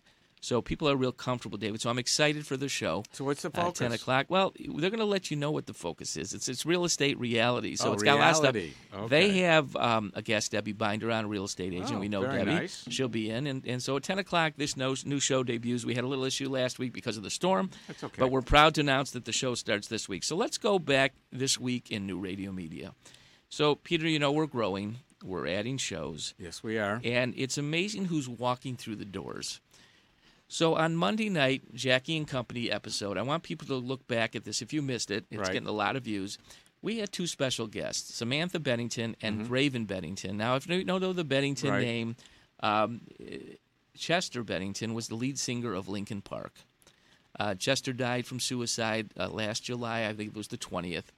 And they did a show, and Jackie's interview is excellent in this show. I want people to look it up and go to the episode 19 on Jackie and Company. Uh, it's on our webpage. And go there and listen to that show. Um, it was a real show. These are real people. I think everyone in the studio fell in love with these two. Uh, our associates. This is a woman who uh, is a good business head, um, is a unique person, who's a real person, and really the emotions really came out at this show. And Draven, his son, is a unique 15 year old gentleman. Uh, they're around the country. They they were on a local CBS station, I believe, in L.A., and they did an interview. Uh, maybe it wasn't L.A. I might be wrong, but they it's it's it's up for a, a reward the interview because they want the awareness of suicide and how it affects people and what's going on. So really, if you want to look at that episode, go to Jackie and Company, episode 19. Listen to this episode. We're getting a ton of hits. We have Well, a lot of people know- from L.A. listening to it, and it's really good. Peter, I recommend you look at this. I thing. know you talked about suicide. Mm-hmm. And yesterday, as the world watched the horrific actions taking place in Texas, the young man that wanted to commit suicide but has to take the lives of others, and then when the time for him to pull the trigger, he realizes he wants to live and doesn't give the others that opportunity to live. Yeah, I was going to bring that up after we well, talk about but you things. brought the way you brought it Okay, in. yeah, okay. Um, the door's open, Yeah. and let me tell you, uh, for those of you that are listening, and uh, as Paul's sharing with you on Jackie and Company, we do implore you implore you to visit the site, revisit the show, and share the show. Very important. So we also so so we had um, those two on the show on Monday. Now also I want you to look over to Craig Fowley. Um, I don't know if you're familiar with a gentleman named Rodriguez. You familiar with that story? Yes. Uh, there was a movie several years ago Let's- called how- Finding Sugarman. Let me give you the history. First, before we do that, Greg show so everybody knows what time Greg is on, from 11 to 12. No, he's not. 10 He's from 11 to 1, one every day. now. okay? Right, but so I- I Greg's on from 11 to 1. And so we had this gentleman come in, and his name is Rodriguez. Now, if you didn't follow who Rodriguez is, uh, there was an artist in the early 70s from southwest Detroit, and he produced an album. And it flopped in the United States. It totally died. And in South Africa, he became the fastest and largest selling artist, beating Elvis and the Beatles. And so what happened was they started the search for Sugar Man. Where is Rodriguez? And they finally found him in Detroit and they brought him down to South Africa where he sold out stadium after stadium after stadium. And he is now traveling worldwide doing concerts. He was in the studio, one of the nicest people you'll ever meet. Uh, he was here. We're talking about maybe doing some shows with him, live shows sponsored by New Radio Media. But he was in the studio. So just interesting, and, and as we add these shows, we're finding that nine out of ten people are listening to on demand. But if you go back to these episodes on all the channels, there's a lot of good content to watch. Well, you know, a lot, we're getting a lot of calls too here, Paul, about uh, sports because we Mhm. are a sports town without a sports channel. Yeah, well, we are probably about still 90 days, 69 days away from sports. Uh, we've got a lot of other stuff being produced. We're filling up these channels right now. We have a lot, a lot of shows that we're building on. Last week, we signed about another six shows. Uh, debuting next month, we've got a couple really cool shows. One is called Gracefully Green. It's for people that are aging and, and topics to deal with that. We have a plastic surgery show starting next month. That'll be a great show. We have a uh, we, we have a psychologist show, uh, and we have more and more shows. So we're filling up the the groove of what we have, uh, and it's really cool. Right now we have a crew of seven out at the Comic Con in Novi. Uh, we have footage that's been on the shows from the Comic Con in Chicago. So it's really interesting. We're going to also add a lot more shorts on the Movie Shorts channel. We have some amazing shorts. If you want to listen to some short movies that are award winning, go to the Arts and Entertainment channel and see some of these independent movies. So there's a lot growing on the channel. There's another thing on that channel, and I saw Greg in the studio, you know, and uh, working away uh, the other day and just enjoying every moment of it. Yeah, he's he's an amazing guy. We're sending him up to the Mackinac conference. Uh, he'll be doing some live stuff from Mackinac. We're reporting. talking about Greg Russell. Well, no, I was talking about Craig Foley. Oh, I'm talking about Greg Russell. Greg Russell. Well, Yeah. Craig Foley. Uh, Now, Greg- going up, Okay, but so Greg got- Russell's going to talk about movies and entertainment. Well, and and he has a uh, co-host on the show Yes, who will be doing a show. Uh, she's on one of the TV channels. She's coming over to New Radio Media. We also have um, this week coming up some very big conversations with some more big names in the Detroit media market. Uh, we have a couple shows that are coming off another radio Radio platform. platform. We have one that is coming off, uh, actually two from a radio platform. One is a very big show. Uh, and we're in negotiations with some top people that had syndicated TV shows. So, really, a cool stuff going on. If you have a concept, if you have an idea for a show, please contact us at info at newradiomedia.com. A uh, lot going on here. Well, you know, you've been a busy man. Um, I've been down in Houston for uh, part of the week. So while the weather was not bad here, we had 95 degrees, and you know everybody was so up and excited about things in Houston. Um, and then, you know, of course, the world kind of collapsed just south of there. And then we come back and we see the great wedding today going on in England. You know, so we have a lot of different things in the news, and I want to bring it all back home because I want to talk a little bit more about what we do here at New Radio Media Talking Biz, and that is we talk about business opportunities, we talk about the businesses that are growing in the different communities. We also talk about how retail and business can be challenged. And that takes me to Birmingham, Michigan. Old Woodward Yeah, is what- torn. Yeah, go ahead. You're, you're looking at something. You're looking at the wedding again. No, no, no, no. They're married. They They're got my gift. I got I got an They- email already thanking me for my Oh, gift. that's that so couple nice. is wa- they're great. They are so wonderful. Dear Paul, sorry could not make the wedding. Sorry for the late invitation arrival. We love you both. Uh, love you both, and they signed it. and they opened up my uh, my gift already. Man, they're cool. they, they, they said the check shrunk. No, it wasn't a Must have check. been from going no, across I, the I water. sent them Waterford Crystal. Yeah, I bet you did. Yeah, they're they're cool. Okay. So anyway, Talk to me. Birmingham. Yeah. They tore up Old Woodward. Big mistake. Yes, it is. But what they found below the grade, how about uh, the wooden piping systems and everything from the 1800s and Mhm. everything else. I mean, it needs to be done.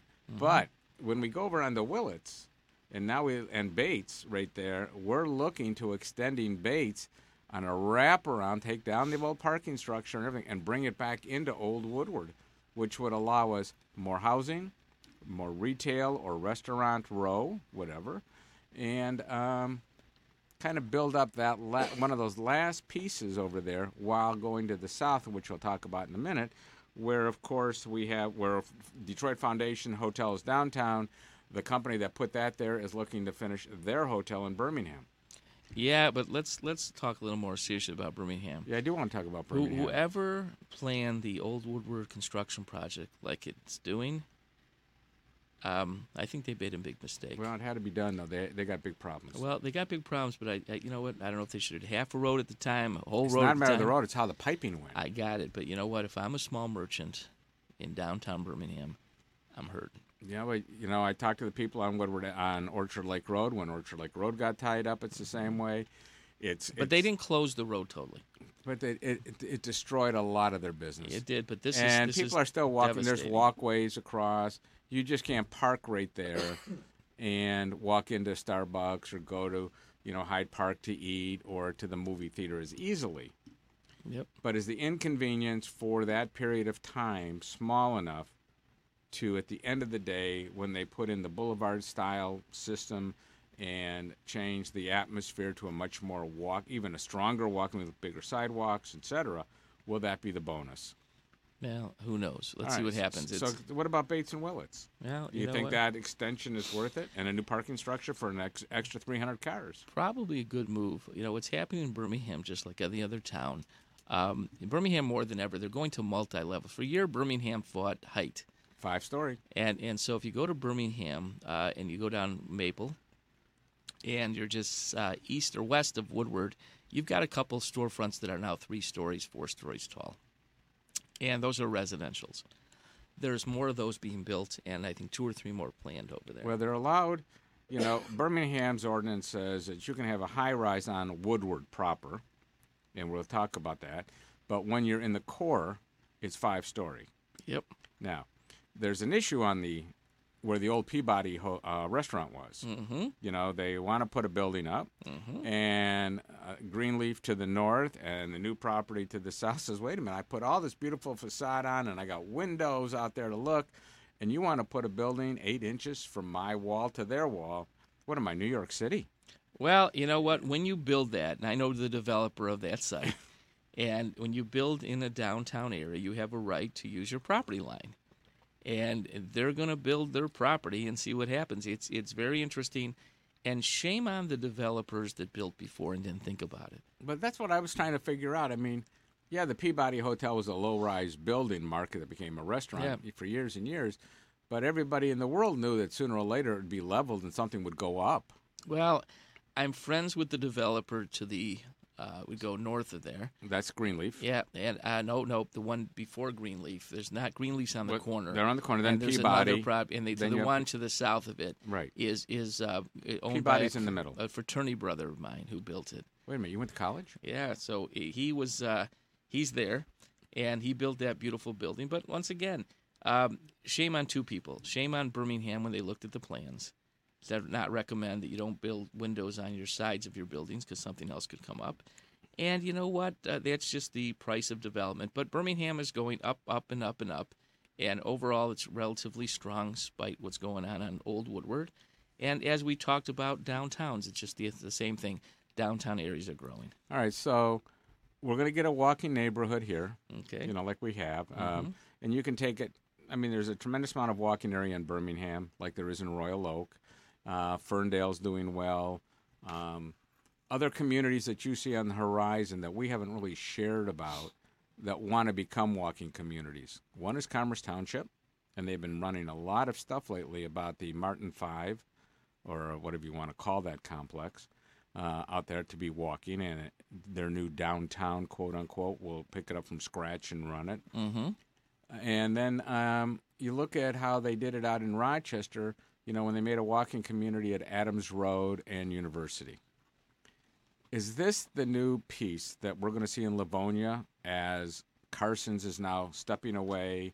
The Livonia area over there, the new hotel that just went up, they leveled the old Holiday Inn, Holidome, and all that. Is this going to be like their new community base? It's not their community because Livonia has a certain area that has that. But as we talk in the development world, and I have my sights on Laurel Park and what can be done there, geographically, it's a great location. It's the upper end of Livonia. It butts the other side of Haggerty. It's it's great for restaurants. Uh, but Laurel Park's been struggling for years. It was built by the Schostak family originally. Then it was sold, and I think sold again. When you lose an anchor there, you're not going to replace an anchor there. So you have one anchor left, and when you have struggling people inside, that's a demall project. That's a level to the ground project. Um, I can see some parks. I can see some residential going there, uh, some townhouses going there, some restaurants. Maybe you save the movie theater there, uh, and maybe you save the office buildings there. But it's definitely going to be a restructure, tear down of that mall once you lose Carson's and uh, the next few years, I think I think the redevelopment is definitely in, in, in, line. All right, so get in the car and drive with me to Coolidge and Big Beaver on the northwest side, the old Kmart Corporation. Another story there, owned by the Forbes family, the owners of the Mall of Somerset. Um, retail struggling a little bit. So if you look at what's going on in the uh, north side of, of the Somerset Mall, they're bringing in new merchants, but not at the level that they always wanted to be as far as price range. Price range. So as those goes on, there's not enough retailers to build a third phase of Somerset like it's the regular mall. So what I see for that development is going to be multi-use. I think you'll have a five-star hotel built there. I think you'll have restaurants and some kind of entertainment district. And yes, a downtown kind of area there would be very interesting with a walkable park. Okay, so retail is being challenged. Mm-hmm. Nobody under- so Macy's comes out with a brand new store in New York. Yep. Called the Store. How did they come up with that name? Well, the store. The store. And The store. every 90 days, Mhm. everything changes in the store. Yep. What do you think of that concept? Well, here's the deal. It's it's variety, and I had a concept similar to that because what's happening is uh, that people really, really, really want variety and change. And what's happening with department stores is the people come there and they're stale. Uh, they're very stale as for what's going on, and people want to know what's going on because what's happening with the world of e-commerce and bricks and mortar that no one has the right mix of both. They just don't. It's not working right. They're figuring it out. They're trying to figure it out. And the e-commerce shopper sees new things every day in front of them. New items, they click at that. So you have to have variety. So the 90-day switch up keeps the people coming and see what's next. So, with one minute, One minute. one minute, We got one minute. what retail operation would you like to see come into the metropolitan Detroit area that would be unique? You know, Peter, right now, um, I normally would be in Las Vegas at the shopping center convention. No, you're here with me. But this is the first year in 21 years that I'm not making the trip, and I'll tell you why. A lot of the retailers aren't showing up there this year. Well, where are they? Well, because of technology and be able to get a hold of everyone anytime you want, they felt that it's not valuable to send all their reps over there to save money. Last year I saw it shrinking. This year um, we've got a few tenants we're working for, and we didn't feel that it was important to go there. Uh, the meetings I can have there, I can have here on the phone or on the computer. So, you're not giving me a real positive feel here for retail, which I love. I love retail. I love to walk into stores, schmooze, and see the, you know, kick the tires and see the goods. So, we're going to take a break because when we come back, um, there's another item that follows the Las Vegas issue and a few others, uh, not just for the show there for retail, but for other things. So, we're going to take this break at New Radio Media Talking Biz with Paul Bensman, Peter Perlman, and we're going to see you on the other side. Hi, I'm Andy. And I'm David. Join us for fun and adventure on our new show, Podquesters, where we fight through imaginary battles and pray to the dice gods for good rolls. Yes, it's an epic sweeping adventure. We try to fulfill our destinies without driving the Dungeon Master crazy. I thought that was the point. Anyways, check us out here on newradiomedia.com Fridays, Podquesters. See you there.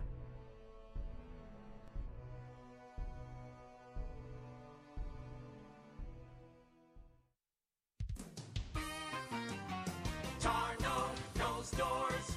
We've got garage doors, entry doors, storm doors, custom doors. Tarno knows doors. Plus, the latest LiftMaster garage door openers and the toughest retractable screens on the market, all by the push of a button. Tarno Doors is celebrating its 50th year anniversary and is the recipient of the 2016 Subcontractor of the Year from the Home Builders Association. Tarno knows doors. Tarno knows doors. Surfing the internet can be good for your brain, especially if you're getting up there in years. UCLA scientists say that the internet searching helps to stimulate your brain function by triggering centers in your brain that control decision making and complex reasoning. In a study to be published in the American Journal of Geriatric Psychiatry, the researchers say that using the internet to seek out new information might stimulate the brain enough to sustain brain health and your cognitive ability. Before the computer age, the one activity that was linked to an active mind was solving crossword puzzles. The fact that even simple tasks like searching the internet might enhance your brain circuitry suggests that our brains are really sensitive to mental exercise and actually continue to learn as we grow older. So using an internet search engine such as Google produces the same brain activities as reading, but it also increases activity in areas of your brain that control decision making and complex reasoning. With another prescription for your health, I'm Dr. Jim Bragman.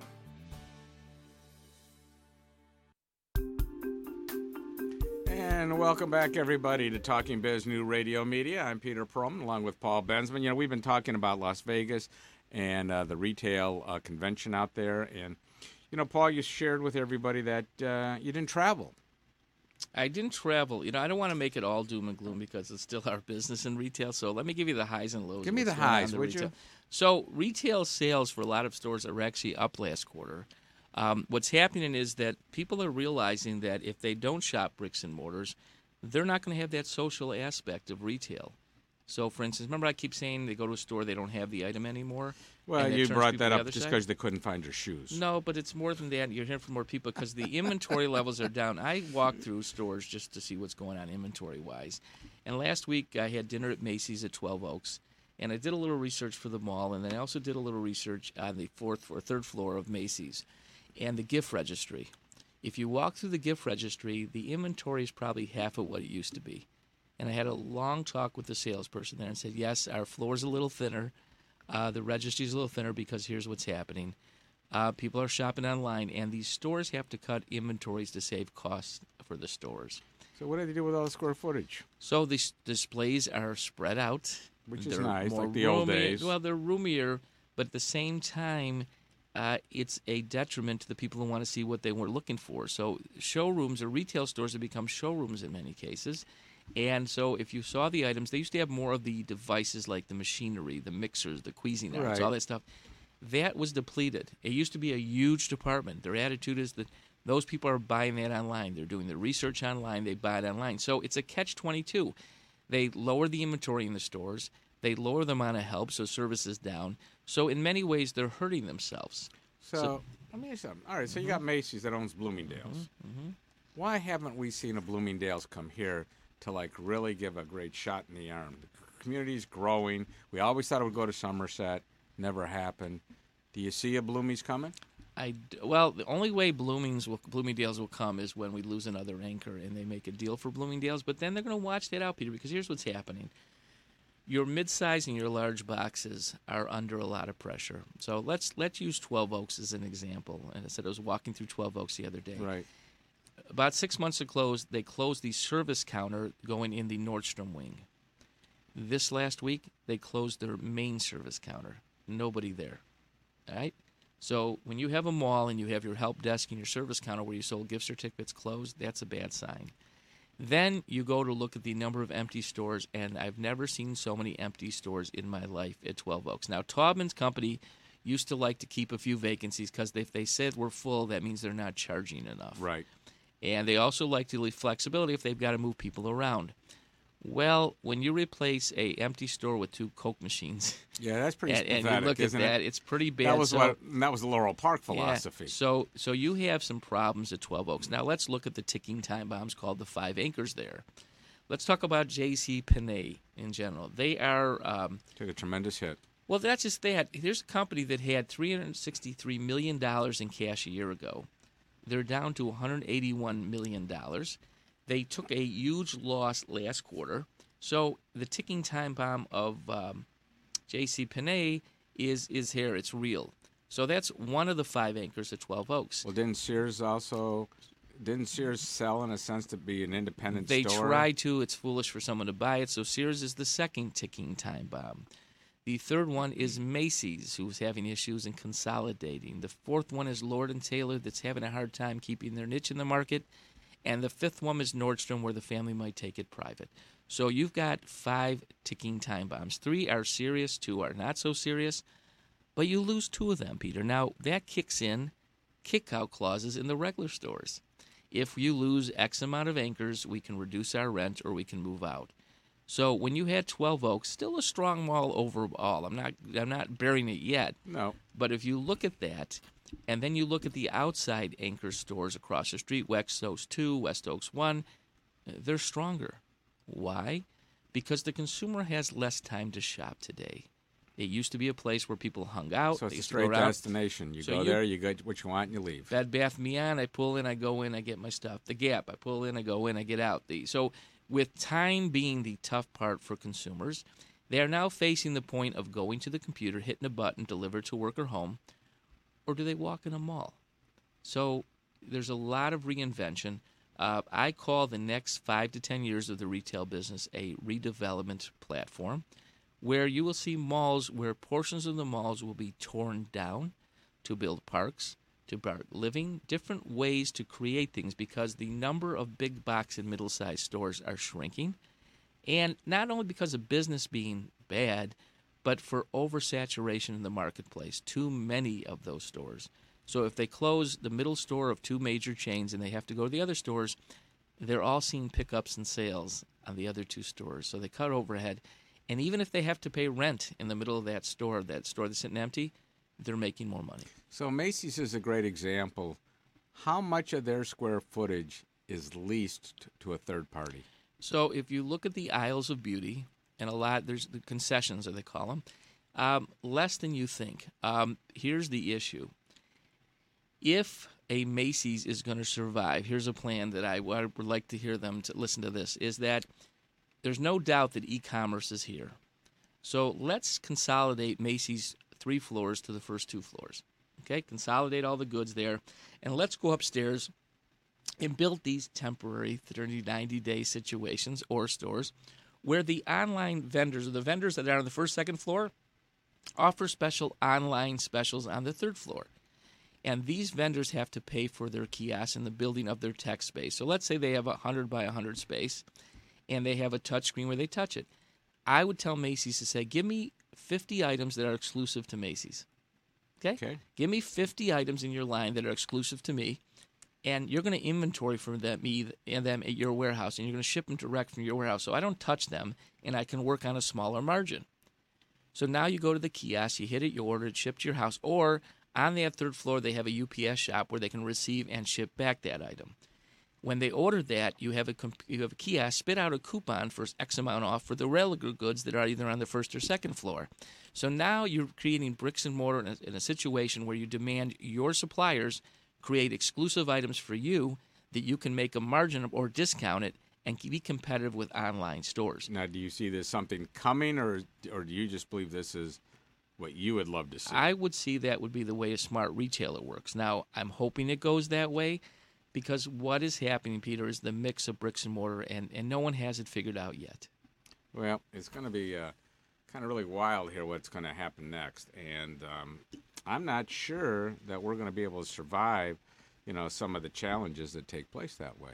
Well, you know, the bigger fear is is is the 800 pound gorillas, and I'm saying gorillas because have you been to the Walmart.com site lately? No, I All go right. into stores. You you know me. Well, I'm going to tell you I something. am. I love to go into the stores. All right, so last year, Lord and Taylor announced that they're going to have products on Walmart.com. They bought the largest Indian online we company a That couple we weeks We ago. talked about that. So if you go to Walmart.com, not the store site, but the .com site, right, you are going to see amazing goods.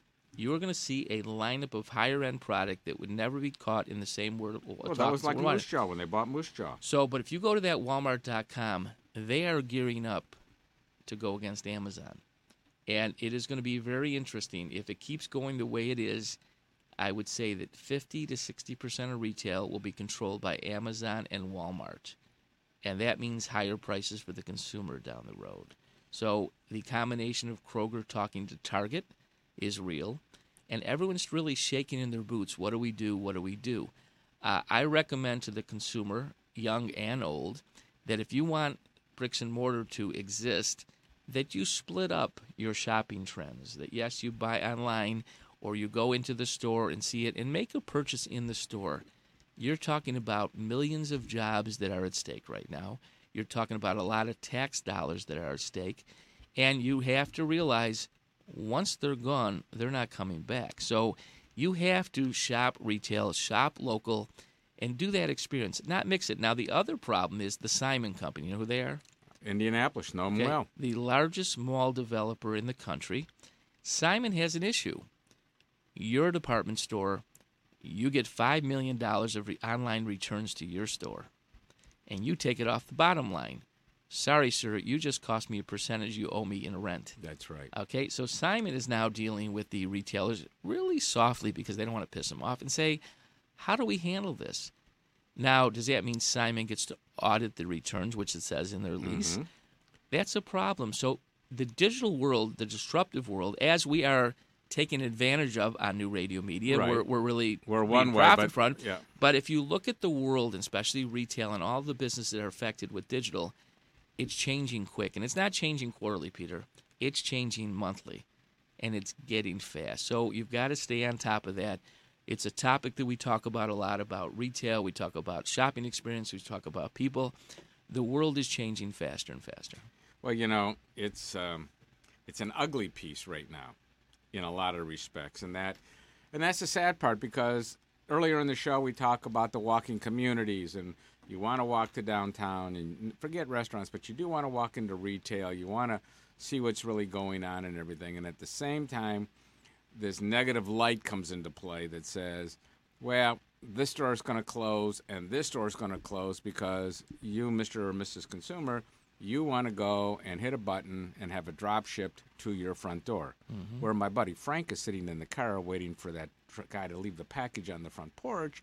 And then he just kind of strolls up and happens to make a self appropriation. Well, the Israelis are inventing the, the, Yes, exploding, they- the exploding package. so you use the ring buzzer, you see the person, Ah, take it, go, boom, and they're gone. Boom, and they're That'll gone. stop that. You but know? it is it is so sad. I mean, cleanup crew. I, I, I aisle seven. It is um, interesting to see. Like I said, I was in Houston.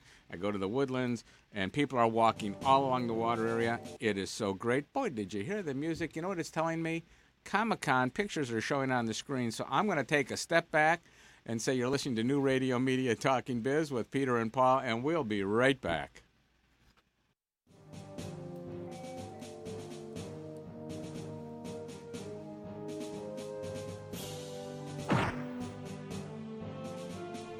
Ah, low budget movie version. 60s TV version.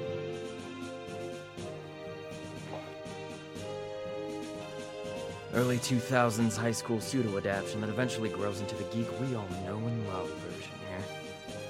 I'm getting paid a lot of money to be here, so listen up. Watch the Geektainment channel on newradiomedia.com. It's geek approved.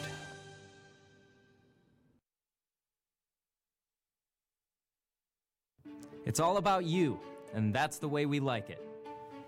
Where you're going. What you do to stay fit. What you're eating. What you're thinking? And how you're feeling. Join the conversation at newradiomedia.com's Lifestyles channel. Stream the life you want to live.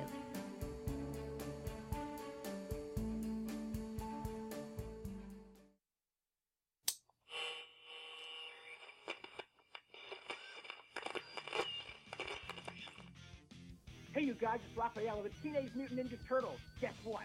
The only thing we can get down here in the sewer is Geektainment Weekly on New Radio Media. Turtle Power! At Murray's Part City, we're known for offering customer service you won't get in any chain store or online. But don't take it from me, just listen to what our customers have to say. The employees at Murray's are knowledgeable, courteous. They make you feel like you're at home.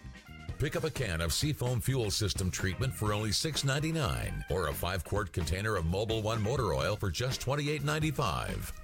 Murray's Parts City and Pontiac Trail at Maple Road in Walled Lake. We've got the parts you need when you need them. And we're back here to Talking Biz on Saturday, May 19th, uh, 9.34 in the morning. A rainy morning in the Motor City. Supposed to clear up this I'm afternoon, but supposed cloudy. to get you to smile. Make it feel Oh, like you, I'm you've given the having doom and gloom retail No, report. no, I'm the doom and having fun. I'm having fun. You know, You- Peter. Well, because you're sitting there with that nice little new laptop. Well, you, you, brought know, your two-year-old I, I- laptop. I, look in. at my Or tablet. and tablet. I've tablet. got the world at my fingertips. I- well, I- I see Okay, that. I got the world at fingertips. You keep So- watching the wedding. I know. No, that. the wedding's over. I got my thank you note. I, I was all for Clem this morning. I watched Clem, it. I logged it. Everyone was watching it. Matter of fact, it interrupted our viewership. Um, I have people that looks at Facebook and says, "Sorry, the royal wedding's still on, and they look better than the two of you." Um, so, uh, so hopefully, people are going to watch this on demand later today and see us. Luckily, that our new show, Real Estate Realities, on at 10 o'clock, so they wouldn't get the pushback from the wedding. Uh, we have the two good. great hosts, David Sobel and Mr. Tanaka coming on here. Mr. Dylan Tanaka being here at the 10 o'clock hour. I'm going to welcome them to the new radio media, help them get boosted and start here. So, reader, Peter, reader, Peter, reader, reader? reader, reader, What was that last part? Peter, let's look at um, let's, Let's talk what? about the auto industry for a couple. The minutes. The auto industry. Auto. The big part. You know, we talked about retail. Big trucks. We talk about that. I want to talk about the automotive company and the economy today, and the economy in the near future. Okay. So, you know, Well, you thi- might as well because um, I was going to give you a trivia question, but I guess I'll have to listen to automotive first. Well, automotive, we said that the Ford trucks are rolling again. and the Silverado's coming down the pike. Ford Motor Company's trying to gain gain traction. When they got rid of our friend last year, Mark Fields, Yes, my dear friend. they put a lot of blame on him.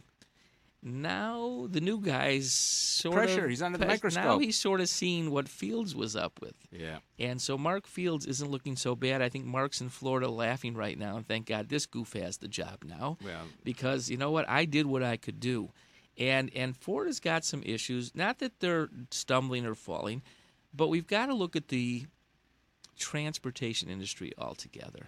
We talked about people living downtowns, people not having cars, people want less car payments because the average car is what like thirty six thousand dollars now in purchase, and that's a lot of income for someone who makes fifty, forty, thirty thousand dollars. So they're getting away from this. So now we're talking about transportation. Ford Motor Company just put out vans and fleets for people to go to hospitals and doctors. Uh, we have share ride systems. We've got more mass transit. We've got people riding bikes. And so the auto industry is going to be consolidating. The number of units won't be record. So with them going into the trucks and making more units, profits will be up, operating expenses will be down, and I think the automotive companies will be fine. Then we go into autonomous businesses. So I think we'll be good in the auto industries.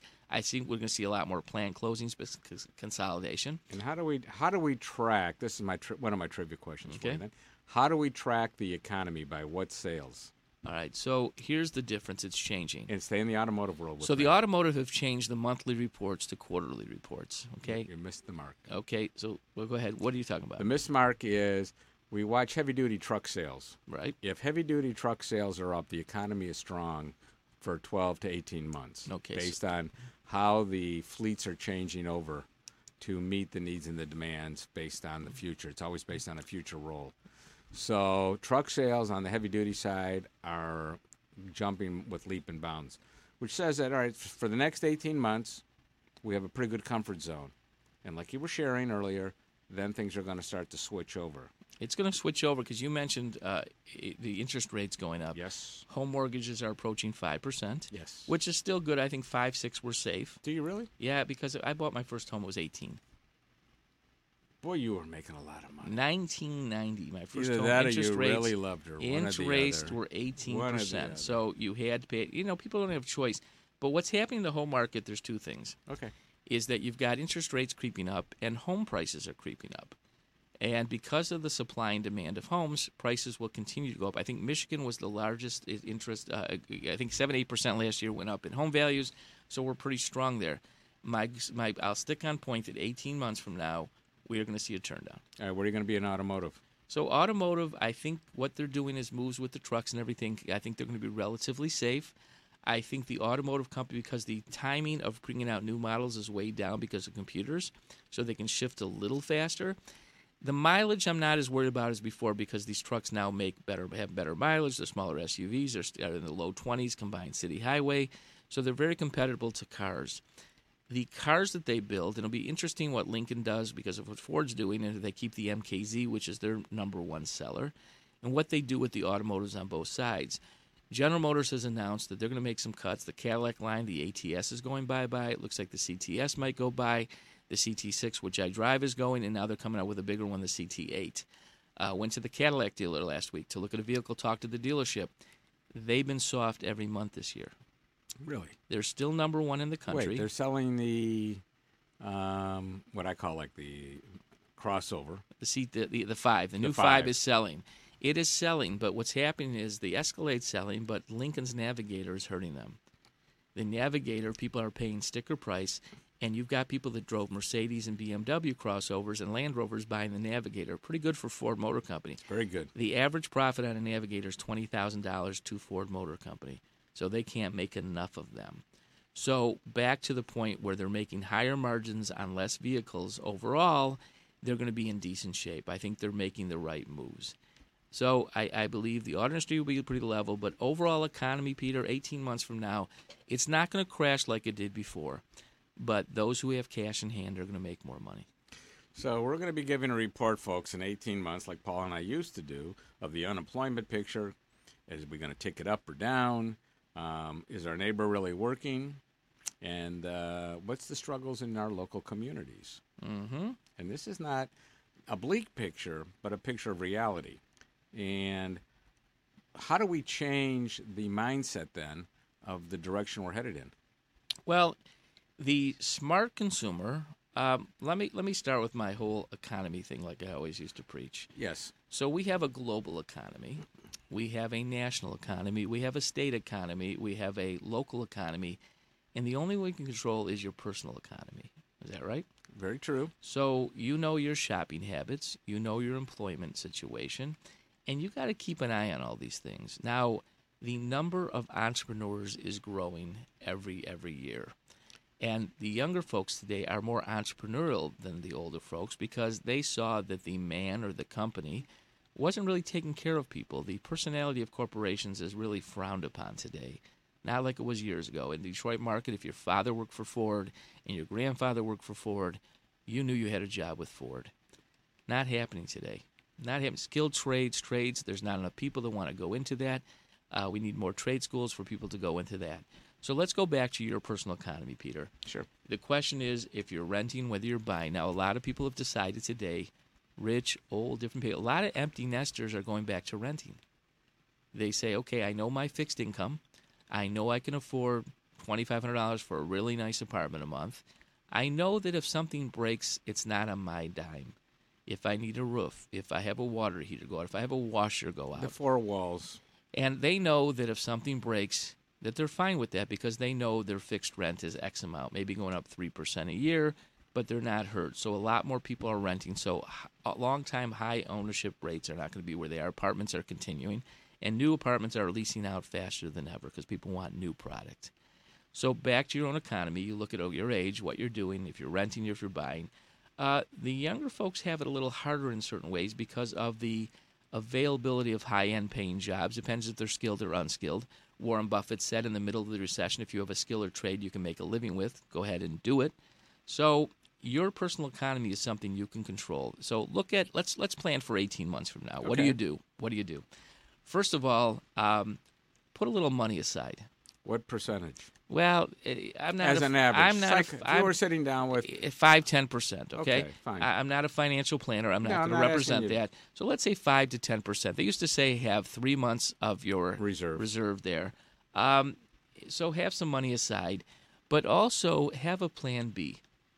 So if you're working at a job um, and you're making twenty dollars an hour, and that field you think is shaky, I would keep your eye on either doing one of two things: starting a home-based business, uh, or starting to think of what you'd love to do in your next career. You know, is there a hobby you like that you can make money out of? Think of something, but you have to keep that plan B, because if you lose your job, and to replace a twenty dollar an hour job in the field you're in might be very difficult. So keep your eye open on options of making money. Um, if you are not entrepreneurs, taking some self help books or entrepreneurs books, there's plenty of things online to listen to. Because here's what I hear too often I wish I would have tried this. I wish I would have opened this business. I wish I would have done this in my life. Uh, people are looking at that today, and it's all ages. I run into people that come to me that are in their 60s and saying, you know, I, I'm getting tired of my career. I'd like to do what I really love to do. And what is that? So I had a woman walk in last week. She's in her 40s probably. I can tell her age. She's an engineer, and she loves making chocolates. And she has an amazing chocolate product. She imports chocolate beans from all over the world. She has hot, hot and spicy chocolate. She's got coffee chocolate. She's got this. And I'm going to help her create that company. Okay, now you've given all the great warm and fuzzy side, mm-hmm. and then I love to bring in the other side. All right, so the other So- side is go ahead. All right, so we have you know all these new young entrepreneurs or just entrepreneurs, as I used to Mhm. call them, entrepreneurs, and they work their way to the entrepreneur Mhm. line. How many? Statistically, we don't need the exact number. For every growth, there's a failure. There's a huge and, failure. and- and that's right. And I think everybody needs to understand we need the failures to understand the growth. What you do, and the other thing I didn't say, Peter, is that cutting your expenses. So if you're single, living in an apartment, and you feel something going back, go check with your parents if that room is still available. Okay, and I'm not joking. Not available. You go. I'm putting no. my sign up now. Okay, well, no, you go. Not available. you I want you to be independent. No, you know, Peter. More kids, more people older age are living at home. Yes. And you have to look at two things: prepare yourself for a downturn. Okay, it's like leave yourself an out. Like and how you're do driving. you? But how do you work that? Ment- All right, so you're leaving them the out. They're moving home. Mm-hmm. How do you work up the mental capacity of both sides now? The party coming home and those that have to receive that party to stay on a higher level, higher so, plane. Mom and dad, here's the deal. I am paying thousand dollars a month rent in my apartment. Yes. I know when I move home because they might be in fixed income, the parents, that your utilities are going up. And mom and dad, I'd like to give you three hundred dollars a month to add to the expenses that I'm going to increase your utilities and everything at your house. Okay. So I'm saving seven hundred, right? They're Correct. Yeah, 300. you are. so you come in with a peace offer, and say, "Mom and Dad, I'm willing to contribute this. I'm willing to mow the lawn. I'm willing to help you go shopping. I'm willing to." So you make it a win-win. That's the first thing. And when they make it a win-win, then it's not the you're home again when you're leaving. Because when you're ready for a crash or to start something new, the worst thing about a new business is if you have high cost of living, you're going to milk your new business and you never have a chance. So you want to make your expenses as low as possible to be able to start a new business so your overhead of, of paying yourself is not there. Because most people will not see a profit in the first year of a business. And so Amen. so if they look at that and they make the plan to go to their parents or another relative or a friend, I'm just saying you have a lot of outs. That is the best way to take your highest cost of your expenses to get out of the way. If by chance they can get rid of their lease car and, and work out of the house for their business or we're nearby, there's another five hundred dollars. So right now we save seven hundred on rent, five hundred car. That's twelve hundred dollars savings. You've got to eat, you've got a health insurance and all the other things. So really prepare yourself to cut your personal expenses and be in the position to make things happen. Um, I, I really feel that people have gotten this lesson. You look at people that are living in apartments, you look at people that are living and working longer, longer, and longer at their careers. Um, there are a lot of people that have to work till they die today. Well, the last thing we want to see is a down, the downer in the show here today. You know, it's Well, it's just a it's reality. it's a reality, but It's to a a, lot of people listening, you know, it's like, gee, we're getting the doom and gloom from Paul again. Well, and But- and I'll be bright on the and- other side. I know Things you will be bright because I'm going to allow you in the last segment of the show okay. to be bright, smiley. I'll give you the upside. I'll give you Uh, the we're upside. gonna get the upside. We'll get people up. Listen, it's rainy, gloomy, doom. You asked me what to prepare for a low side. Well, We're- it was pouring rain Let's get ready so- here. I think we got to take a break in a few minutes, don't we? I we? think we need a break because my coffee is almost down to the All last right, quarter so, for the last. So let me talk to you. You've been listening to Talking Biz on New Radio Media. We're going to take a two minute break. We'll see you on the other side.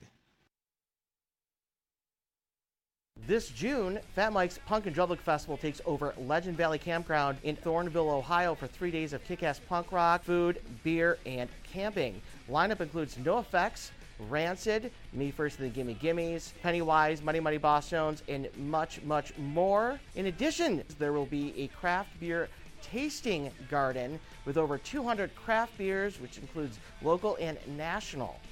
Also, there will be stories from the road, including Fat Mike of NOFX, Keith Morris of Black Flag, and Jello Biafra. Tickets are on sale right now at punkindrublicfest.com. We'll see you there.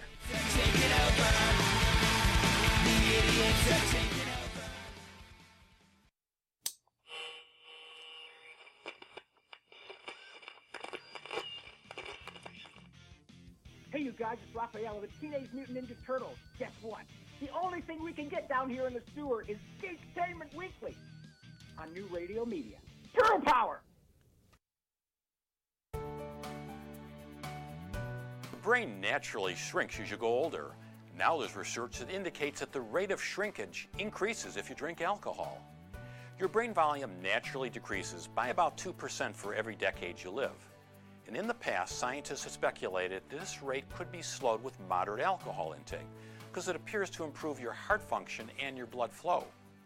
But now, however, the U.S. researchers have found what they call a significant negative relationship between the amount of alcohol that you consume and your brain volume. A study involving nearly 2,000 men and women found a significant difference in the brain volumes of people who were moderate drinkers and those who were teetotalers. And the association was especially strong in women.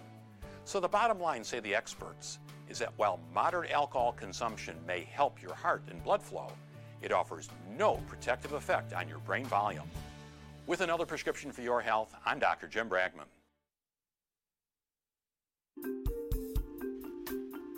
You know, Paul, we only got a few moments left in the show. We're into that last segment. I don't know where the time goes, and I know that. Uh, Uh, I'm sorry if the- I depressed you, Peter. Ah, well, no, it's I'm okay. Sorry, I-. Uh, let's do a happy right. session. It's now. a happy session. So here you go. Okay, this is from Flint, Michigan. All right. Quote I was born in Flint, Michigan. Okay. I'm best known for hosting what successful game show?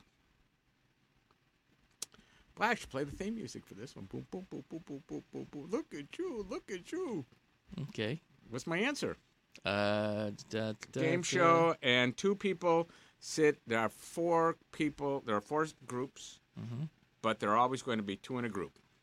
Tour group. uh, Is it the Million Dollar Pyramid? No, Uh, you want to jump in? That was my guess. What? Okay. No, no, no, no. It's Bob Eubanks. Bob Eubanks, the dating game. How about the Newlywed Game? Oh, yeah, they they date first. Then they get. Then we ask them. So tell me. And they win the couple surprise. Yeah, they win the couple prize. number one. Tell me. Why is the prize specially selected for them always a washer and dryer? Dryer, you gotta love it, Why- don't you? And these prizes specially selected And for these this are couple coin operated because they're so and dryer. used to living in an apartment building. So. Peter, let's go on the upbeat. You know, I I, want the upbeat. I got one more item. go one more and then I'll do my All right. upbeat. Supreme Court, Yeah. United States. Yes, guilty.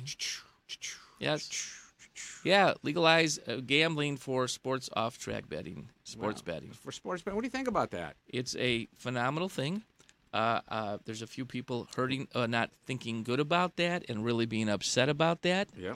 Um, because of You want to take the phone call? Paul? no, it's a guest. It's a guest that's supposed to be on the air at the 10:30 hour. Debbie Binder calling to see. We probably should take the. I should have took the call because Debbie's probably figuring where do we get. It? Let me let me take the call. Let me take the call. Hold on a second. Hey Debbie. I'm on the air on right speaker, now, and, and, and I'm speaker. afraid I that you. Hold on a second. I'll put you on We're gonna speaker. go on speaker. Debbie, you're on speaker. Oh, Hol- Debbie? yeah, Debbie. Yeah, no, no, it's okay. Debbie, what's the deal? We're, we're talking Yeah, to Debbie's conf- Debbie. You're coming to the studios in our office. Yes, we'll see you in a little while. Okay, that's Debbie Binder. There you go. Binder, the the clerk, the whatever. yeah, yeah, the, of West Bloomfield. Uh, there you go. So, Peter, let's do the upbeat thing. Okay. Happy birthday, Birthday to, to you. you. My Facebook friend's birthday today, David Fink and Robin Solomon. I want to wish them Oh, happy birthday happy to both of them and everyone else whose birthday is around the Detroit area and around the country, wherever you, you're you know, listening you to. know what I'd like to start today too? what do you want to start? You know, National and- Hemorrhoids and- Day. No what? No, no, no. There are so many things happening in our community Mhm. that if they would send us a little note of um, maybe a nonprofit's doing something, you know, this week it's a walk, or we heard about the boat show, you know, at the Grosse. Pointe Yacht Club. Mhm. If they would send us a little note, we'll take a few moments in our show every week and let people know what's going on around the community that they could join in on. Okay. What do you think of that? They can do that. Yeah, you know, in the old days we call it public service announcements, but this is not a public service announcement. This is sharing with everybody what new radio media is all about. Well, we have, and, and let's talk a little more of some meetings that happened this week at New Radio Media about fun stuff. And now the financial report. No, no, New Radio the, Media. the community channel, which is going to be divided to the nonprofit and community channel. Right. Um, we have communities going to be joining us. So as I love Detroit, I love Plymouth. All the I love shows will be coming to our studio. Well, we have the books too, like they have now in the bookstores. You know, we have a, yeah, a Plymouth book, yeah, a no, Canton no, book, no. a It's we're Clarkston Peter. book, We're digital. Oxford Get book. out of the old age. We're digital. I'm a book There'll- reader. There'll be Don't you like to read videos. They'll be books? doing wait, a minute, stuff. Wait, wait. Don't you like to read a book? Oh yeah. You can talk to me. Don't Yeah, forget eh, him. no, I love reading. See, and you like to read a book, not a tablet, right? Correct. I can't stand staring at a screen like that. Thank you. And also, the books smell good. You can't put the new book you smell walk in a into a tablet. bookstore. So if I come to you and say you smell like a book, that's a compliment. Yeah. I mean, okay. no. Oh, you smell like parchment. Oh. You, you smell You like you smell smell like, like a gold dust. hardcover today. Oh, is that sexy? Oh, Boy, you how about the best oh. compliment? You smell like a whole set of encyclopedias. Yes, oh, my name is Wikipedia, hardbound. Ashley, I'm gonna do next time I see you. Oh, you smell like a novel. But the concept. Boy, we really are upbeat this I last tell you, segment. I- I, tell we- uh, you, we you woke me up. I tell you. I tell you, I have to get you up going here. You know, I'm you know, going Peter. out in that let- let me rain. ask you a question. You haven't I brought, brought up my our- yellow rain slicker. You haven't brought up our Tigers. Oh, I watched the game last night. Wait a night. second. Did they I win wa- last night? No, we lost So five. how much are we out of first? Oh, two games. Two Listen, games. Did you ever think you'd be talking about that? It's early in the season. No, I love it. My son is saying Tigers to me, are. Dad. Yeah. Can we go into the World Series? Let Dad? him Is there time? bomb. No, let him bomb. We get the draft pick. You know, Avila's doing the right stuff right now. We may trade Fulmer at the right time. We get the money and everything else. And I said, Ethan, deep breath. I'm a fan. I want to see him win. I'm not here from the management side of the house. I want to see the kids win. They're having a good time. Now, yesterday, Fulmer threw walked two guys. Farmer came in. He walked a couple more guys. They get a couple singles. All of a sudden, our four nothing lead becomes a loss of five to four. It Yep. was a tough ending. So let's you keep do looking this. around the room here. What, what do you? What I'm you- looking at the freaking air conditioning vents, which are Wait, all wait. stuck in the phone room You- over look there. at you. You- know, you you- can open up the phone room door there. Open You the phone room door there right. because you know what? We need the cool in here. We got It's a new all show right. coming in, and I want to talk them up a little bit for a second. Okay. You, you, can talk them up for thirty seconds. Okay, so then we, we're gonna have close. real estate realities coming Yes, in. do. David Sobel and Mr. Tanaka, Dylan Tanaka. yeah, I was gonna say, you keep calling I'm gonna sit. Tanaka. I'm gonna sit right here, and we're gonna get rid of you, and I'm gonna bring them in because I'm gonna talk to them about their intro. I want to thank everyone for listening to this morning's Talking Biz. I want to thank the folks. I want to thank Steve. Dobreff of the St. Clair Boat Club, the Freedom Boat Club. Uh, folks, check him out uh, and get a boat. I want to thank all our fans for listening. Peter, next week No, you we're not me leaving here. Are you in town? I, I'm, I'm in town. I'm Are you in town? anywhere. Well, Yeah, we are I- leaving I- because we only have 30 seconds I left. got another minute according to my No, we're kidding now with three I'm minutes. looking at my board. I love my board. okay. I'm just saying to everybody, thank you for joining us at New Radio Media. This is Talking Biz. Paul Bensman, Peter Brumman. We'll see you next week.